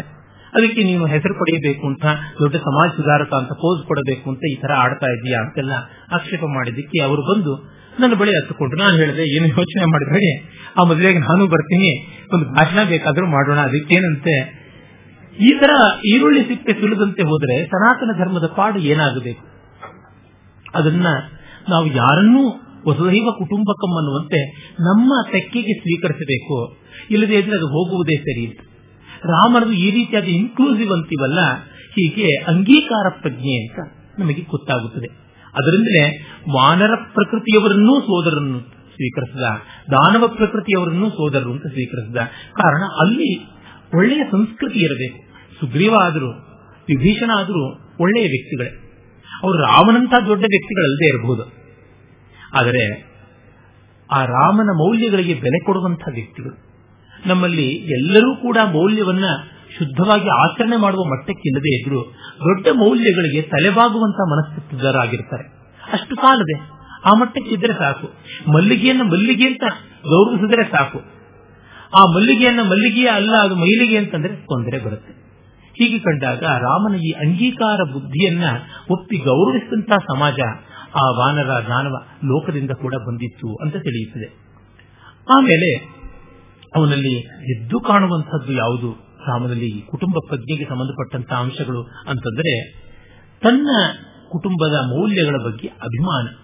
ಕುಲೋಚಿತ ಮಿತಿ ಕ್ಷಾತ್ರಂ ಧರ್ಮಂ ಸ್ವಬಹುಮನ್ಯತೆ ಅಂತ ಮಹರ್ಷಿಗಳು ಹೇಳ್ತಾರೆ. ತನ್ನ ಕುಲಕ್ಕೆ ಸಂಬಂಧಪಟ್ಟಿದ್ದು ಅಂತ ಕ್ಷಾತ್ರ ಧರ್ಮವನ್ನ ಅಭಿಮಾನದಿಂದ ಆರಾಧಿಸ್ತಾ ಇದ್ದ ಅಂತ. ತುಂಬಾ ಜನಕ್ಕೆ ಕುಲವಿದ್ಯೆಗಳ ಬಗ್ಗೆ ಅಭಿಮಾನ ಇರೋದಿಲ್ಲ, ಅವರವರ ಮನೆತನದಿಂದ ಬಂದಂತಹ ವಿದ್ಯೆಗಳನ್ನ ಎಷ್ಟೋ ಬಾರಿ ಉಪೇಕ್ಷೆ ಮಾಡ್ತಾರೆ. ಒಂದು ನೆನಪಾಗುತ್ತೆ ಈ ಸಂದರ್ಭದಲ್ಲಿ, ಬಹಳ ಹಿಂದೆ ವಿಜಯ ಚಿತ್ರ ಅನ್ನುವ ಮಾಸಪತ್ರಿಕೆ, ಚಲನಚಿತ್ರದ ಮಾಸಪತ್ರಿಕೆಯಲ್ಲಿ ರಾಜ್ಕುಮಾರ್ ಅವರ ಜೀವನ ಕಥೆ ಧಾರಾವಾಹಿ ರೂಪದಲ್ಲಿ ಬರ್ತಾ ಇತ್ತು. ಅದು ಇವರ ನಿವೇದನೆ, ಮತ್ತೊಬ್ಬರ ಬರವಣಿಗೆ ಆಗಿದ್ದು. ಅಲ್ಲಿ ಅನೇಕತ್ರ ನಮ್ಮ ಕುಲಕಸಬಾದ ಹೆಂಡ ಮಾರುವುದನ್ನು ಅವರು ಕೈಗೊಂಡು ನಡೆಸ್ತಾ ಇದ್ರು ಅಂತ ಎಷ್ಟೋ ಬಂಧು ವರ್ಗಗಳ ಬಗ್ಗೆ ಹೇಳುವಾಗ ಬರ್ತಿತ್ತು. ಅಲ್ಲಿ ಯಾವ ಕೀಳರಿಮೆ ಮೇಲರಿಮೆ ಇಲ್ಲ, ನಮ್ಮ ಕುಲಕಸಬು ಅದನ್ನ ನಾವು ಮಾಡ್ತಾ ಇದ್ದಿದ್ದು ಉಂಟು ಅಂತ ಅನ್ನುವುದು. ಈ ಭಾವ ತುಂಬಾ ಮುಖ್ಯ. ಅದರ ಬಗ್ಗೆ ಮೇಲರಿಮೆ ಕೀಳರಿಮೆ ಯಾವುದೂ ಇಲ್ಲದೆ ಒಂದು ಗೌರವ ಇರಬೇಕು ಅಂತ. ತುಂಬಾ ಪ್ರಸಿದ್ಧರಾದ ಮಹನೀಯರು ಆಶುತೋಷ ಮುಖರ್ಜಿ ಅವರ ಬದುಕಿನ ಒಂದು ಘಟನೆ ನೆನಪಾಗುತ್ತೆ. ಕಲ್ಕತ್ತಾದ ಹೈಕೋರ್ಟಿನ ನ್ಯಾಯಾಧೀಶರಾಗಿದ್ದರು, ಮುಖ್ಯ ನ್ಯಾಯಾಧೀಶರಾಗಿದ್ದರು. ಅವರ ಮಕ್ಕಳೇ ಮಹಾಪ್ರಸಿದ್ಧರು, ದೇಶಭಕ್ತರು ಆದಂತಹ, ಸಕ್ರಿಯವಾಗಿ ರಾಜಕಾರಣದಲ್ಲಿ ಜನಸಂಘದಲ್ಲಿ ಪಾಲ್ಗೊಂಡಿದ್ದಂತಹ ಶ್ಯಾಮ್ ಪ್ರಸಾದ್ ಮುಖರ್ಜಿ ಅವರು. ಕಾಶ್ಮೀರದ ಆ ಒಂದು ಅವಿವೇಕ ನೆಹರು ಮಾಡಿದ್ದಕ್ಕಾಗಿ ಇವರು ಬಲಿದಾನವಾಗಬೇಕಾಯಿತು. ಅದು ಎಂದಿಗೂ ಕ್ಷೋಭಕರವಾದಂತಹ ವಾರ್ತೆ. ಶ್ಯಾಮ್ ಪ್ರಸಾದ್ ಮುಖರ್ಜಿ ಅವರು ಯೋಗ್ಯ ತಂದೆಯ ಯೋಗ್ಯ ಪುತ್ರ. ಆಶುತೋಷ್ ಮುಖರ್ಜಿ ಅವರು ಮಹಾವಿದ್ವಾಂಸರು, ಅವರ ವ್ಯಾಸಂಗ ವಿಸ್ತಾರ ಅಪಾರವಾದದ್ದು. ಜೊತೆಗೆ ಅವರು ಶ್ರದ್ಧಾವಂತರಾದಂತಹ ಸನಾತನ ಧರ್ಮೀಯರು. ಒಂದು ದಿನ ಬೆಳಗ್ಗೆ ಹೂಗ್ಲಿ, ಕಲ್ಕತ್ತಾದಲ್ಲಿ ಹರಿಯುವ ಗಂಗೆಗೆ ಹೂಗ್ಲಿ ಅಂತ ಕರೀತಾರೆ, ಅಲ್ಲಿಗೆ ಅವರು ಸ್ನಾನಕ್ಕೆ ಹೋಗಿದ್ರು. ಹೋಗಿದ್ದಾಗ ಅಲ್ಲಿ ಒಬ್ಬ ವಿಧವೆ, ಬಡ ವಿಧವೆ, ನಾಳೆ ದಿವಸ ನಮ್ಮ ಮನೆಯಲ್ಲಿ ಯಜಮಾನ ಶ್ರಾದ್ದ, ನಮ್ಮಲ್ಲಿ ಯಾರು ಉತ್ತರ ಕ್ರಿಯೆಗಳನ್ನ ಮಾಡೋ ಬಂಧುಗಳಿದ್ರೆ ಹೊರತು ಶ್ರಾದ್ದ ಮಾಡುವಂತ ಬಂಧುಗಳಿಲ್ಲ, ಮಕ್ಕಳು ನನಗಿಲ್ಲ, ನಾನು ಕಷ್ಟಪಟ್ಟುಕೊಂಡು ಕೈ ಕಷ್ಟ ಮೈ ಕಷ್ಟದಿಂದ ಬಾಳ್ತಾ ಇದ್ದೀನಿ, ನಾಳೆ ಬ್ರಾಹ್ಮಣರಿಗೆ ಪಾದ ತೊಳೆದು ಸಂಕಲ್ಪ ಶ್ರಾದ್ದ ಮಾಡಿಸುವಂತದ್ದಷ್ಟೇ ನನಗೆ ಸಾಧ್ಯ, ಯಾಕೆಂದ್ರೆ ಕರ್ತೃತ್ವ ಇಲ್ಲ ನನಗೆ, ಅದಕ್ಕಾಗಿ ನೀವು ಆ ಶ್ರಾದ್ದದ ಆ ಮಟ್ಟಕ್ಕೆ ನಿರ್ವಾಹ ಮಾಡೋದಕ್ಕೆ ಬರ್ತೀರಾ ಅಂತ ಕೇಳಿದ್ರು. ಕಾರಣ ಇವರು ಅಪ್ಪುಟ ವೈದಿಕ ವೇಷದಲ್ಲಿ ಇದ್ರು, ಬ್ರಹ್ಮವಸ್ತ್ರ ಧರಿಸಿಕೊಂಡು ಸ್ನಾನ ಮಾಡಿ ಬರ್ತಾ ಇದ್ರೆ ಯಾರೋ ನದಿ ಸ್ನಾನ ಮಾಡಿದ ವೈದಿಕ ಬ್ರಾಹ್ಮಣರು ಅಂತ ಭಾವಿಸಿಕೊಂಡು ಕರೆದ್ರು ಇವರು. ಆಗಲಮ್ಮ ನಾನು ಬರ್ತೀನಿ ಅಂತ ಮನೆ ಏನು ಅಂತ ತಿಳ್ಕೊಂಡ್ರು. ಹೋದ್ರು, ಮರುದಿವಸ ಬಂದು ಆಕೆಯ ಮನೆಯಲ್ಲಿ ಯಥೋಚಿತವಾದಂತಹ ಶ್ರಾದ್ದ ಮಾಡಿಸಿದ್ರು. ಒಂದೋ ಎರಡು ಆಣೆ ದಕ್ಷಿಣೆ, ಒಂದು ಪಾವು ಅಕ್ಕಿ ಕೊಟ್ಟಿದ್ದು, ಅದನ್ನು ಸ್ವೀಕರಿಸಿ ಇನ್ನೇನು ಹೊರಡಬೇಕು. ಆಗ ಪಕ್ಕದ ಮನೆಯವರು ಬಂದ್ರು, ಗುರುತು ಹಿಡಿದ್ರು. ಓ, ಇವರು ಮುಖ್ಯ ನ್ಯಾಯಾಧೀಶರು, ಮಹಾವಿದ್ವಾಂಸರು ಹೌದು, ಇವರು ಬಂದಿದ್ದಾರಲ್ಲ ಆಶುತೋಷ ಮುಖರ್ಜಿ ಅವರು, ಇಂಥದ್ದಿದು, ಇಂಥವ್ರನ್ನ ನೀನು ಕರೆದು ಬಿಟ್ಟಿಯಲ್ಲ, ಎಷ್ಟು ಅವಮಾನ ಮಾಡಿದ್ಯಾ ಅಂದಾಗ, ಪಾಪ ಆ ಬಡ ಹೆಂಗಸು ಗಡಗಡ ನಡಿಗೆ, ತಪ್ಪಾಯಿತು ಕ್ಷಮಿಸಿ, ನಿಮ್ಮನ್ನ ಈ ತರದ ಕೆಲಸಕ್ಕೆ ಕರೆದು ಬಿಟ್ಟನಲ್ಲ ಅಂದ್ರೆ, ಆಗ ಅವರು ಹೇಳಿದ್ರಂತೆ, ಅಮ್ಮ ಇದು ನನ್ನ ವೃತ್ತಿ, ನನ್ನ ಮೊದಲ ಕುಲಕಸುಬು ಇದೇನೆ. ಈ ನ್ಯಾಯಾಧೀಶನ ಪದವಿ ಇಂದಿರುತ್ತೆ, ನಾಳೆ ಹೋಗುತ್ತಾರೆ, ಇದನ್ನು ಯಾರೂ ಕಿತ್ತುಕೊಳ್ಳಕ್ಕಾಗೋದಿಲ್ಲ. ಯಜನ, ಯಾಜನ, ಅಧ್ಯಯನ, ಅಧ್ಯಾಪನ ಅಥವಾ ದಾನ ಪ್ರತಿಗ್ರಹಣ ಅನ್ನುವ ಆರು ಕರ್ಮಗಳನ್ನ ವಿಪ್ರ ಮಾಡಬೇಕು ಅಂತಿದೆ. ನಾನು ಅದನ್ನೇ ಮಾಡಿದ್ದು, ಯಾಜನ ಮಾಡಿದ್ದೀನಿ, ಪ್ರತಿಗ್ರಹಣನೂ ಮಾಡಿದ್ದೀನಿ. ಅದಕ್ಕೆ ನೀವೇನು ಯೋಚನೆ ಮಾಡಬೇಡಿ, ನನಗೆ ಇದರ ಬಗ್ಗೆ ಹೆಮ್ಮೆ ಇದೆ ಅಂತ. ಇದು ತುಂಬಾ ಬೇಕಾಗಿರುವಂಥದ್ದು. ಎಷ್ಟೋ ಬಾರಿ ನಮ್ಮ ನಮಗೆ ನಮ್ಮ ನಮ್ಮ ಉದ್ಯೋಗಗಳ ಬಗ್ಗೆ ಹೆಮ್ಮೆ ಇರುವುದಿಲ್ಲ. ನಾವಿಂಥದ್ದು ಮಾಡ್ತಾ ಇದ್ವಿ ಅಂತ ಹೇಳ್ಕೊಳ್ಳೋದಕ್ಕೆ ತುಂಬಾ ಸಂಕೋಚ ಪಡ್ತಾರೆ. ಸಂಕೋಚ ಪಟ್ಕೊಳ್ಬೇಕಾಗಿಲ್ಲ. ಒಂದು ಸ್ವಲ್ಪ ವರ್ಷಗಳ ಮುನ್ನ ಕೆಲವರಿಗೆ ಹೋಟೆಲ್ ಇಟ್ಕೊಂಡಿರೋದನ್ನು ಹೇಳೋದಕ್ಕೆ ಸಂಕೋಚವಾಗ್ತಾ ಇತ್ತು, ಅನ್ನವಿಕ್ರಯ ಅಂತ ಯಾರಂದು ಬಿಡ್ತಾರೋ ಅಂತ. ಆದರೆ ಅದು ಒಂದು ಸಮಾಜಕ್ಕೆ ತುಂಬಾ ಬೇಕಾಗಿರುವಂಥದ್ದು. ಸಮಾಜಕ್ಕೆ ಬೇಕಾದದ್ದು ಯಾವುದಾದ್ರೂ ಸರಿ, ಧಾನ್ಯ ವಿಕ್ರಯ ಮಾಡಬಹುದಾದ್ರೆ ಅನ್ನವಿಕ್ರಯ ಹಾಕಲ್ಲ. ಮತ್ತೆ ಕೌಟಿಲ್ಯನ ಅರ್ಥಶಾಸ್ತ್ರಾದಿಗಳಲ್ಲಿ ನೋಡಿದ್ರೆ, ನಮ್ಮ ಭಾರತೀಯ ಪರಂಪರೆ ನೋಡಿದ್ರೆ, ಹೋಟೆಲ್ ಇಂಡಸ್ಟ್ರಿ ನಮ್ಮಲ್ಲಿ ಮೊದಲಿಂದಲೂ ಇತ್ತು ಅಂತ ಗೊತ್ತಾಗುತ್ತೆ. ಸಾರ್ವಜನಿಕವಾದ ಸಂತರ್ಪಣೆ, ಅನ್ನ ವಿತರಣೆ ಇವೆಲ್ಲ ಇದ್ದದ್ದು ಹೌದು.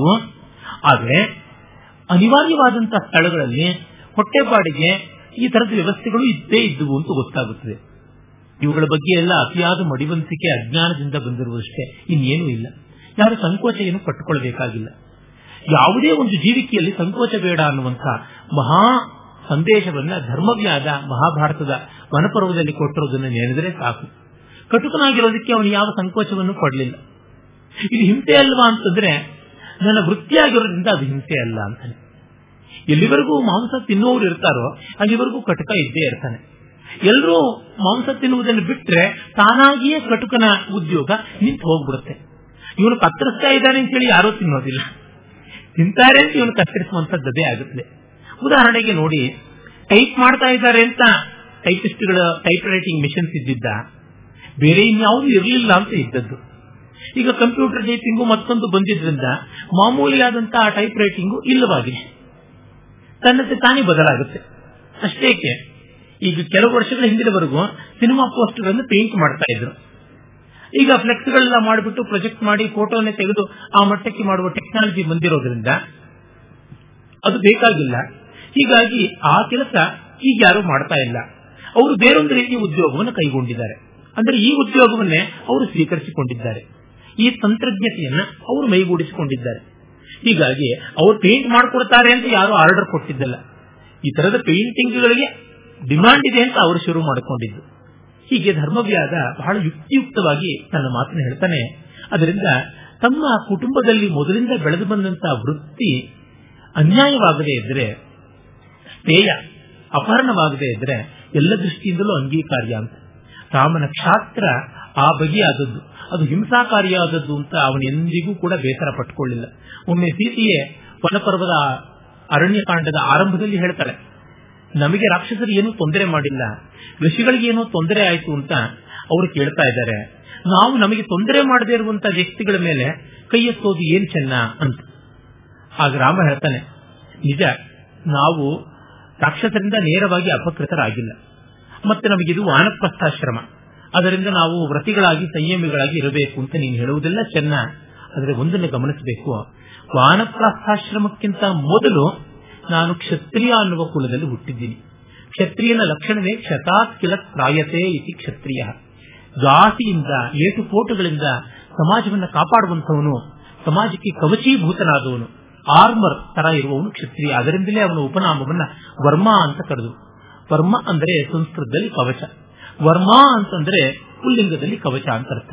ಇಡೀ ಸಮಾಜಕ್ಕೆ ಕವಚಭೂತನಾದವನು ಕ್ಷತ್ರಿಯನನ್ನ ಆ ಉಪನಾಮ ಸರ್ನೇಮಿಂದ ಕರಿತೀವಿ, ವರ್ಮ ಅಂತ ಕರಿತೀವಿ. ವಸ್ತುತ ರಾಮ ಪ್ರವರ ಹೇಳ್ಕೊಂಡು ನಮಸ್ಕಾರ ಮಾಡಬೇಕಾದ್ರೆ ಅದೇ ರೀತಿ ಹೇಳ್ಕೊಳ್ಬೇಕು. ಅಂಬೋ ಅಭಿವಾದಿ ಅಂತಂದ್ರೆ ವೃಕ್ಷಾಕಾಧ್ಯಾಯಿ ಆಶ್ವಲಾಯನ ಸೂತ್ರ ಅಂತ ಶುರು ಮಾಡಿಕೊಂಡು ವಾಸಿಷ್ಠ ಗೋತ್ರ, ಮತ್ತೆ ಶ್ರೀರಾಮ ವರ್ಮಾ ಅಂಬೋ ಅಭಿವಾದಿ ಅಂತ ಹೇಳಬೇಕು. ಈ ವರ್ಮತ್ವ ಇರುವುದರಿಂದ ನಾವು ಮಾಡಲೇಬೇಕು, ರಕ್ಷಣೆ ನಮ್ಮ ಅನಿವಾರ್ಯವಾದಂತಹ ಕರ್ತವ್ಯ ಅಂತ. ಈ ದೃಷ್ಟಿ ರಾಮನಿಗೆ ಮೊದಲಿಂದಲೂ ಇತ್ತು ಅಂತ ಗೊತ್ತಾಗುತ್ತೆ. ಮತ್ತೆ ಅವನು ಕ್ಷತ್ರಿಯನಾದವನು ಪ್ರತಿಗ್ರಹ ಮಾಡುವಂತೆ ಇಲ್ಲ ಅನ್ನುವುದನ್ನು ತಿಳ್ಕೊಂಡಿದ್ದ. ತಾನು ಬೇರೆಯವರಿಗೆ ಕೊಡಬೇಕೆ ಹೊರತು ಬೇರೆಯವರಿಂದ ಸ್ವೀಕರಿಸುವಂತೆ ಇಲ್ಲ. ಅದರಿಂದಲೇ ಗುಹ, ನೀವು ನನ್ನ ಆತಿಥ್ಯವನ್ನು ಸ್ವೀಕರಿಸಿ ಅಂತಂದ್ರೆ ಇಲ್ಲಪ್ಪ, ಸಾಧ್ಯ ಇಲ್ಲ, ನಾವು ಕೊಡಬೇಕಾದವರು, ತೆಗೆದುಕೊಳ್ಳುವಂಥವರಲ್ಲ, ನಮ್ಮ ಕುದುರೆಗಳಿಗೆ ಮಾತ್ರ ನೀನು ಹುಲ್ಲು ಹುರಳಿ ಕೊಡು ಸಾಕು, ಇನ್ನೇನು ಬೇಕಾಗಿಲ್ಲ ಅಂತ ನೀರು ಕುಡಿದು ಮಲಕೊಳ್ತಾನೆ ಅಂತ ಬರುತ್ತೆ ಅಯೋಧ್ಯಕಾಂಡದಲ್ಲಿ.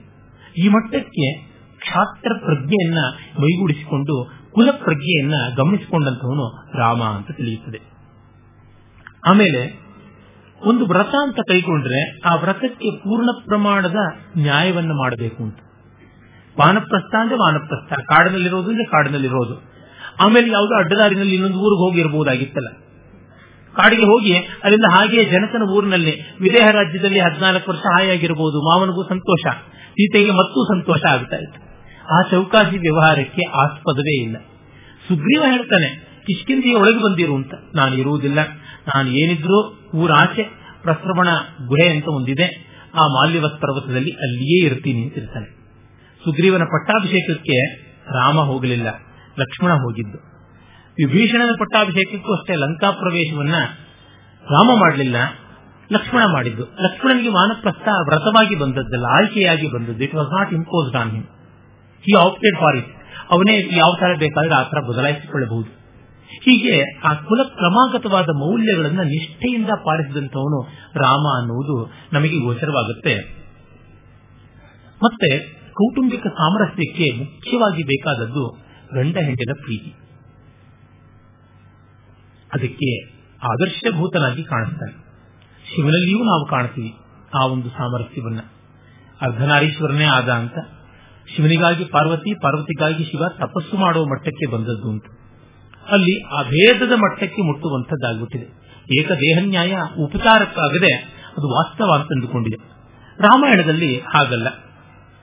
ವೈಮನಸ್ಸಿಗಳು, ಬೇಸರಗಳು ಆಗ ಈಗ ಅಷ್ಟೋ ಇಷ್ಟೋ ಬರುವಂತಹದ್ದು ಉಂಟು, ಆದರೆ ಅವನ್ನೆಲ್ಲವನ್ನೂ ಮೀರುವಂತಹ ಒಂದು ವ್ಯಕ್ತಿತ್ವ ಅವನಿಗಿತ್ತು ಅನ್ನುವಂಥದ್ದು ಸೀತಾರಾಮರ ಪ್ರೀತಿ ವಿಶ್ವಾಸಗಳ ಲಕ್ಷಣದಲ್ಲಿ ನಾವು ಕಾಣ್ತೀವಿ.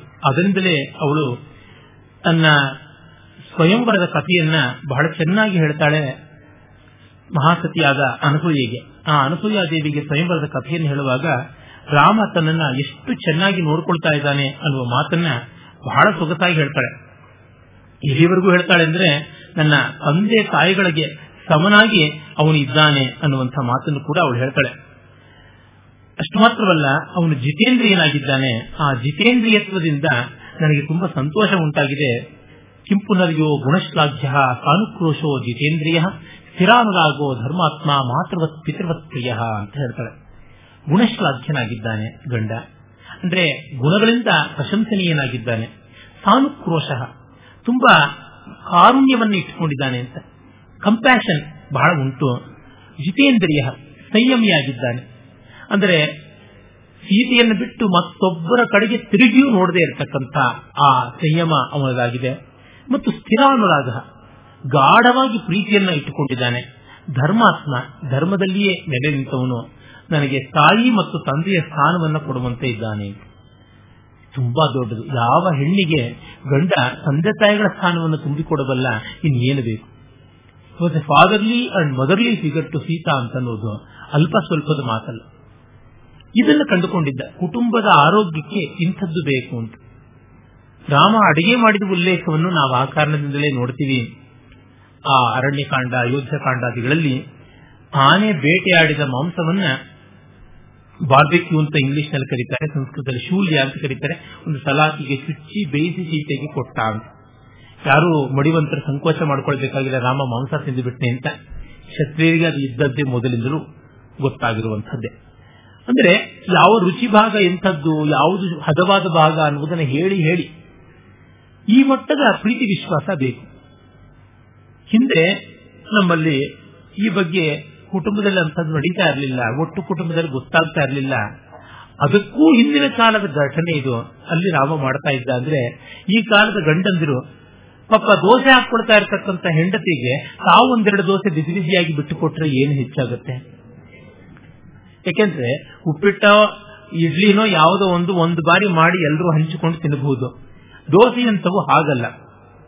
ಅವು ಹೇಗೆ ಅಂತಂದ್ರೆ ಸಮಗ್ರವಾಗಿ ಒಬ್ಬೊಬ್ಬರಿಗೆ ಅಂತಲೇ ಮೇಕ್ ಟು ಆರ್ಡರ್ ಅಂತ, ಇನ್ನೊಬ್ಬರಿಗಾಗಿ ಅಲ್ಲ, ಅವರಿಗಾಗಿಯೇ ಮೀಸಲು ಅನ್ನುವಂತೆ ಮುಡಿಪಾಗಿ ತಯಾರಾಗತಕ್ಕಂಥದ್ದು. ಒಂದ್ ನಾಲ್ಕು ದೋಸೆ ಬಿಟ್ಟುಕೊಂಡು ಇಟ್ಟುಕೊಂಡು ಆಮೇಲೆ ತಿನ್ನೋದು ಒಂದೇ, ಹಿಂದೆ ಇರೋದು ಒಂದೇ, ಬಿಸಿಯಲ್ಲಿಯೇ ಎಲ್ಲವೂ ಚೆನ್ನ. ಅದು ಮಾಡೋದಿಲ್ಲ. ಅವ್ರು ತಿಂದು ಮೂಗಿನವರೆಗೂ ಚಟ್ನಿನೂ ತಿಂದು ಏನೋ ಅಷ್ಟು ಚೆನ್ನಾಗಿರ್ಲಿಲ್ಲ ಅಂತ ಅಂದ್ಬಿಟ್ಟು ಬೇಕಾದ್ರೆ ಹೊರಟೋಗ್ತಾರೆ. ಆದರೆ ಆ ಗೃಹಿಣಿ ಒಲೆ ಮುಂದೆ ಮನೆಯಲ್ಲಿ ಒಂದು ಎಂಟು ಜನ ಇದ್ದಾರೆ ಅಂತಂದ್ರೆ ಎಂಟ್ನಾಕಿ ಎಷ್ಟು ತಿರ್ಬೋದು ನೋಡಿ, ಒಂದು ನಲವತ್ತು ದೋಸೆ ಮಾಡಬೇಕಾಗುತ್ತೆ. ಆದರೆ ಬೇಸರ ಪಟ್ಟುಕೊಳ್ಳದೆ ಮಾಡ್ತಾಳೆ. ಅದು ಬೇಗ ಬರುತ್ತೆ ದೋಸೆ, ಶ್ರುತಿ ಸೇರಬೇಕು ಕಾವಲಿಗೆ, ಇಲ್ಲದೆ ಅಪಸ್ವರಗಳೇ ಬರ್ತಾ ಇರುತ್ತೆ, ಒಂದು ದೋಸೆಯನ್ನು ಸರಿಯಾಗಿ ಹೇಳೋದಿಲ್ಲ. ಸೌಟಿಗೆ ಮುಗಸೆಕಾಯಿಗೆ ಹೆಂಚಿಗೆ ಯುದ್ಧವೇ ಶುರುವಾಗುತ್ತೆ. ಹಾಗೆ ಒಂದು ಹದಕ್ಕೆ ತಂದು ಮಾಡಿಕೊಂಡು ತಿನ್ನುವುದರೊಳಗಾಗಿ ತಿನ್ನಬೇಕು ಅಂತಲೇ ಅನಿಸೋದಿಲ್ಲ. ಕಡೆಯಲ್ಲಿ ತಿಂಡಿ ತಿನ್ನುವವರಿಗೆ, ಅದು ಮಾಡಿದವರಿಗೆ ತಿನ್ನೋದಿಕ್ಕೆ ರುಚಿಯೇ ಕಾಣಿಸೋದಿಲ್ಲ. ಆ ಸಂದರ್ಭದಲ್ಲಿ ಮಾಡಬಹುದು. ಈ ರೀತಿಯಾದ ಸಣ್ಣ ಪುಟ್ಟ ಅಂಶಗಳಿಂದ ಕೌಟುಂಬಿಕ ಸಾಮರಸ್ಯ ಕಾಪಾಡಿಕೊಳ್ಳಬಹುದು ಅನ್ನೋದನ್ನ ಮೊತ್ತ ಮೊದಲಿಗೆ ಕಂಡವನು. ಕಾಡಿಗೆ ಹೋಗುವಾಗ ಯಾರು ನೋಡ್ತಾರೆ ಅಂತ ಏನು, ಸೀತೆಗೆ ಅಲ್ಲಿಲ್ಲ ಹೂವು ಚೆನ್ನಾಗಿದೆ ಅನಿಸ್ತು ಅಂತಂದ್ರೆ ಅವಳು ಮುಡ್ಕೊಂಡಿದ್ದನ್ನು ನೀನು ಎಷ್ಟು ಜನ ನೋಡೋದಕ್ಕೆ ಸಾಧ್ಯ? ಅಲ್ಲಿ ಅದು ಚೆನ್ನಾಗಿದೆ ಅನ್ಸಿದ್ರೆ ರಾಮ ಸೀತೆಯ ಕಣ್ಣಿನ ನೋಟವನ್ನು ಗಮನಿಸಿ ಆ ಹೂವನ್ನು ತರಿಸಿಕೊಡ್ತಾ ಇದ್ದ ಅಲ್ಲ, ತಾನೇ ತಂದು ಕೊಡ್ತಾ ಇದ್ದ ಅನ್ನೋ ಉಲ್ಲೇಖವನ್ನು ಮಹರ್ಷಿಗಳು ಮಾಡ್ತಾರೆ. ಸಣ್ಣ ಪುಟ್ಟ ಬಯಸಿದ್ದನ್ನ ಅವರು ಕೇಳೋಕ್ಕೆ ಮುಂಚೆ ತಂದು ಕೊಟ್ಟರೆ ಒಳ್ಳೇದಾಗುತ್ತೆ. ಏನು ಕೇಳಿ ತರಿಸಿಕೊಳ್ತಕ್ಕಂಥದ್ದು ಒಂದು ಮಟ್ಟಕ್ಕೆ ಹೀನಾಯ, ಹತ್ತು ಕರೆದು ಔತಣ ಮಾಡಿಸಿಕೊಂಡಂತೆ. ಕೇಳದೆಯೇ ಬಂದಿದ್ದು ತೃಣವೋ ಪಣವೋ ಅದು ಕೊಡುವ ಸಂತೋಷ ಮತ್ತಿನ್ಯಾವುದೂ ಅಲ್ಲ. ನಾವು ಯಾತಕ್ಕೆ ಪ್ರೆಸೆಂಟೇಷನ್ ಗಿಫ್ಟ್ ಅಂದ್ರೆ ಅಷ್ಟು ಬಾಯಿ ಬಿಡ್ತೀವಿ? ನಮಗೇನು ಅದನ್ನು ದಕ್ಕಿಸ್ಕೊಳ್ಳೋಕೆ ಯೋಗ್ಯತೆ ಇಲ್ವಾ? ನಾಲ್ಕು ಕಾಸು ಬಿಸಾಡಿದ್ರೆ ಸಿಗೋದಿಲ್ವಾ? ಆದರೆ ನಮಗೆ ಇಷ್ಟವಾದವರು ಅನಿರೀಕ್ಷಿತ ಎಂಬಂತೆ ನಿರೀಕ್ಷಿತವಾದ ರೀತಿಯಲ್ಲಿ ಅದನ್ನು ಕೊಟ್ಟಾಗ ಆಗುವ ಸಂತೋಷ ದೊಡ್ಡದು ಅಂತಷ್ಟೇ. ನಾವು ಎಷ್ಟೋ ಬಾರಿ ಅದಕ್ಕೆ ನೂರು ಪಟ್ಟು ಕೊಂಡಿರ್ತೀವಿ, ಅದು ನಮಗೆ ನೆನಪಿನಲ್ಲಿರೋಲ್ಲ. ನಮ್ಮ ಆತ್ಮೀಯರು ನಮಗಾಗಿ ತಂದದ್ದು ನಮಗೆ ನೆನಪಿರುತ್ತೆ. ಕಾರಣ ನಾವು ನಮಗ್ ಮಾಡಿಕೊಳ್ಳೋದು ಅನಿವಾರ್ಯ, ಇದು ಅನಿವಾರ್ಯವಲ್ಲ, ಆತ್ಮೀಯತೆಯಿಂದ ಬಂದದ್ದು. ಇಂಥದ್ದನ್ನು ರಾಮ ಗಮನಿಸಿಕೊಂಡಿದ್ದ. ಮತ್ತೆ ಪ್ರತಿಯೊಬ್ಬರ ವಿಶೇಷಗಳನ್ನು ನೆನಪಿನಲ್ಲಿಟ್ಟುಕೊಂಡು ನೆನಪಿನಲ್ಲಿಟ್ಟುಕೊಂಡು ನೋಡ್ತಾ ಇದ್ದ. ಅದು ಯಾವ ಮಟ್ಟಕ್ಕೆ ಅಂದ್ರೆ ಇಡೀ ಜಗತ್ತಿಗೆ ಅನ್ವಯಿಸುವ ಮಟ್ಟದ್ದಾಗಿತ್ತು ಅನ್ನೋದಕ್ಕೆ ಆತನ ಪ್ರಜಾಸಾಮಾನ್ಯದ ಬಗೆಗಿನ ಪ್ರೀತಿ ವಿಶೇಷಗಳನ್ನು ನೋಡಿದ್ರೇನೆ ನಮಗೆ ಅರ್ಥವಾಗುತ್ತೆ. ಬಾಲಕಾಂಡದಲ್ಲಿ ಅನೇಕ ಗುಣಗಳ ಬಗ್ಗೆ ಹೇಳುವಾಗ ಒಂದು ಮಾತನ್ನು ಹೇಳ್ತಾರೆ, ಆದಿಯಲ್ಲೇ ಬರ್ತದೆ ಅದು, ಅಯೋಧ್ಯೆ ಕಾಂಡದ ಮೊದಲನೇ ಸರ್ಗದಲ್ಲಿ. ಪೌರಾನ್ ಸ್ವಜನವನ್ನಿತ್ಯಂ ಕುಶಲಂ ಪರಿಪುಚ್ಛತಿ ವ್ರತನೇಶ ಮನುಷ್ಯಾಣಾಂ ಭೃಶಂ ಭವತಿ ದುಃಖಿತಃ ಉತ್ಸವೇಶ ಮನುಷ್ಯ ಮನುಷ್ಯಾಣಾಂ ಪಿತೇವ ಪರಿಪುಷ್ಯತಿ. ಊರಿನ ಜನರನ್ನ, ಅಯೋಧ್ಯೆಯ ಕೋಸಲದ ಜಾನಪದದ ಪ್ರಜೆಗಳನ್ನೆಲ್ಲರನ್ನೂ ಕೂಡ ಸ್ವಜನರಂತೆ ನೋಡ್ತಾ ಇದ್ದ. ಪ್ರತಿದಿನವೂ ಅವರ ಕುಶಲವನ್ನ ಕ್ಷೇಮವನ್ನ ವಿಚಾರಣೆ ಮಾಡ್ತಾ ಇದ್ದ. ಅವರ ಕಷ್ಟ ನಷ್ಟಗಳಲ್ಲಿ ತಾನು ದುಃಖ ಪಡ್ತಾ ಇದ್ದ, ಅವರ ಹರ್ಷ ಸಂತೋಷಗಳಲ್ಲಿ ತಾನು ನೆಮ್ಮದಿಯನ್ನು ಕಾಣ್ತಾ ಇದ್ದ, ತಂದೆಯಂತೆ ಕಾಣ್ತಾ ಇದ್ದ ಅಂತ. ಸರ್ವೇಶಾಂ ಸಹಿ ವರ್ಣಾನಾಂ ಧರ್ಮಾತ್ಮ ಕುರುತೆ ದಯಾ. ಎಲ್ಲ ವರ್ಣಗಳವರಲ್ಲಿ ದಯೆಯನ್ನ ಪ್ರೀತಿಯನ್ನು ಇಟ್ಟುಕೊಂಡಿದ್ದ. ಎಷ್ಟ ರಾಮಂ ನ ಪಶ್ಯತ್ತು ಎಂತ ರಾಮೋ ನ ಪಶ್ಯತಿ ನಿಂದಿತ ಸ್ತಭವೇ ಲೋಕೆ ಸ್ವಾತ್ಮಾಪ್ಯೇನಂ ವಿಗರ್ಹತಿ ಅನ್ನುವಂತ ಮಾತು ಬರುತ್ತೆ. ನಿಂದಿತಸ್ಯ ಭವೇ ಲೋಕೆ ಸ್ವಾತ್ಮಾಪ್ಯೇನಂ ವಿಗರ್ಹತೆ ಎನ್ನುವುದು ತುಂಬಾ ವಿಶೇಷವಾದ ಮಾತು. ರಾಮನು ಯಾರನ್ನ ನೋಡಲಿಲ್ಲ, ಯಾರು ರಾಮನನ್ನ ಕಾಣಲಿಲ್ಲ, ಅವರಿಬ್ಬರೂ ಕೂಡ ನಿಂದಿತಸ್ಥ ಭವೇ, ತಾನು ನಿಂದಿನಾದವನು, ಹೀನಾಯವಾದವಾದವನು ತಾನು ಅಂದುಕೊಳ್ತಾ ಇದ್ದ. ಇವನು ಅದೇ ರೀತಿಯಾಗಿ ಸ್ವಾತ್ಮಾಪ್ಯೇನಂ ವಿಗರ್ಹತೆ ಅಂದ್ರೆ ನಾನು ರಾಮನನ್ನ ನೋಡ್ಲಿಲ್ಲ ಅಂತ ಒಬ್ಬ ಬೇಸರ ಪಟ್ಕೊಳ್ಳಂತೆ, ರಾಮನ ನೋಟ ನನ್ನ ಮೇಲೆ ಬೀಳಲಿಲ್ಲ ಅಂತ ಬೇಸರ ಪಟ್ಕೊಳ್ಳೋರು ಇದ್ರು ಅಂತ ನೋಡಿ. ಎರಡೂ ಬಹಳ ಮುಖ್ಯ. ಅಂದ್ರೆ ಪ್ರತಿಯೊಬ್ಬರ ಮೇಲೂ ರಾಮನ ನೋಟ ಬೀಳ್ತಾ ಇತ್ತು, ಬೀಳಬೇಕಿರೋ ಆಕಸ್ಮಿಕ. ನಮ್ಮ ಜನನಾಯಕರಿಗೆ ಈ ರೀತಿಯಾದ ವಿಶ್ವಾಸಗಳು ಎಲ್ಲಿರುತ್ತವೆ? ಕೆಲವರನ್ನ ನಾನು ಗಮನಿಸಿದ್ದೀನಿ, ವಿಶೇಷತಃ ಸಂಘ ಪರಿವಾರದ ಅನೇಕ ಪ್ರಚಾರಕರು ಯಾರಿರ್ತಾರೆ ಅವರಿಗೆ ತಮ್ಮ ಸಂಪರ್ಕಕ್ಕೆ ಬಂದಂತ ಕುಟುಂಬದ ಸದಸ್ಯರುಗಳ, ಅವರ ಬಂಧುಗಳ ಎಲ್ಲರ ವಿವರಗಳು ನೆನಪಿನಲ್ಲಿರ್ತಾ ಇದ್ವು. ಉದಾಹರಣೆಗೆ ನನಗೆ ತಕ್ಷಣ ಜ್ಞಾಪಕ ಬರೋದು ಅನುಭವದಿಂದ ಮಾನ್ಯರಾದ ನ ಕೃಷ್ಣಪ್ಪನವರಿದ್ದಾರಲ್ಲ, ಅವರ ಹಾಗೆ ಪ್ರತಿಯೊಂದು ಕುಟುಂಬದ ಜನರನ್ನ ಬಲ್ಲವರು, ಅವರ ಹೆಸರು ಮೊದಲುಗೊಂಡು ಬಲ್ಲಂಥವರು. ನನ್ನ ಮನೆಗೆ ಅವರು ಒಮ್ಮೆಯೂ ಬಂದದ್ದಿಲ್ಲ, ಆದರೆ ಎರಡು ಮೂರು ಬಾರಿ ಪತ್ರಗಳು ಬರೆದಾಗಲೂ ಕೂಡ ತಂದೆ ತಾಯಿಗಳನ್ನ ಹೆಸರಿಸಿ ಅವರ ಯೋಗಕ್ಷೇಮ ಎಲ್ಲ ಚೆನ್ನಾಗಿದೆಯಾ ಅಂತ ಕೇಳಿದ್ದು ಉಂಟು. ಹೇಗಿದ್ ಸಾಧ್ಯ? ಸಮಾಜವನ್ನೇ ಒಂದು ಕುಟುಂಬವಾಗಿ ಭಾವಿಸಿಕೊಳ್ಳದೇ ಇದ್ರೆ ಸಾಧ್ಯ ಆಗೋದಿಲ್ಲ, ಹಾಗೆ ಮಾಡಿಕೊಂಡ್ರೆ ಮಾತ್ರ ಸಾಧ್ಯ. ಡಿವಿಜಿಯವರ ಬಗ್ಗೆ ಅನೇಕ ಬಾರಿ ಅನೇಕ ಜನ ಹೇಳಿದ್ದುಂಟು, ಪ್ರತಿಯೊಂದು ಅಂಶಗಳನ್ನು ಅವರು ಮರೀದೆ ಜ್ಞಾಪಕ ಇಟ್ಕೊಳ್ತಾ ಇದ್ರು ಅಂತ. ನಮ್ಮ ಪ್ರಸಿದ್ಧರಾದ ಲೇಖಕರು, ನನ್ನ ವಿದ್ಯಾಗುರುಗಳು ಕೂಡ ಎಲ್ಲ ಶೇಷಗಿರಿ ರಾಯರು ಹೇಳ್ತಾರೆ ಅವರ ತಂದೆ ಸ್ವಾಮಿರಾಯರ ಬಗ್ಗೆ ಬೇಕಾದಷ್ಟು ವಿವರಗಳನ್ನು ಕೇಳುವಂತೆ. ಅವ್ರ ಪರಿಚಯ ಚೆನ್ನಾಗಿತ್ತು.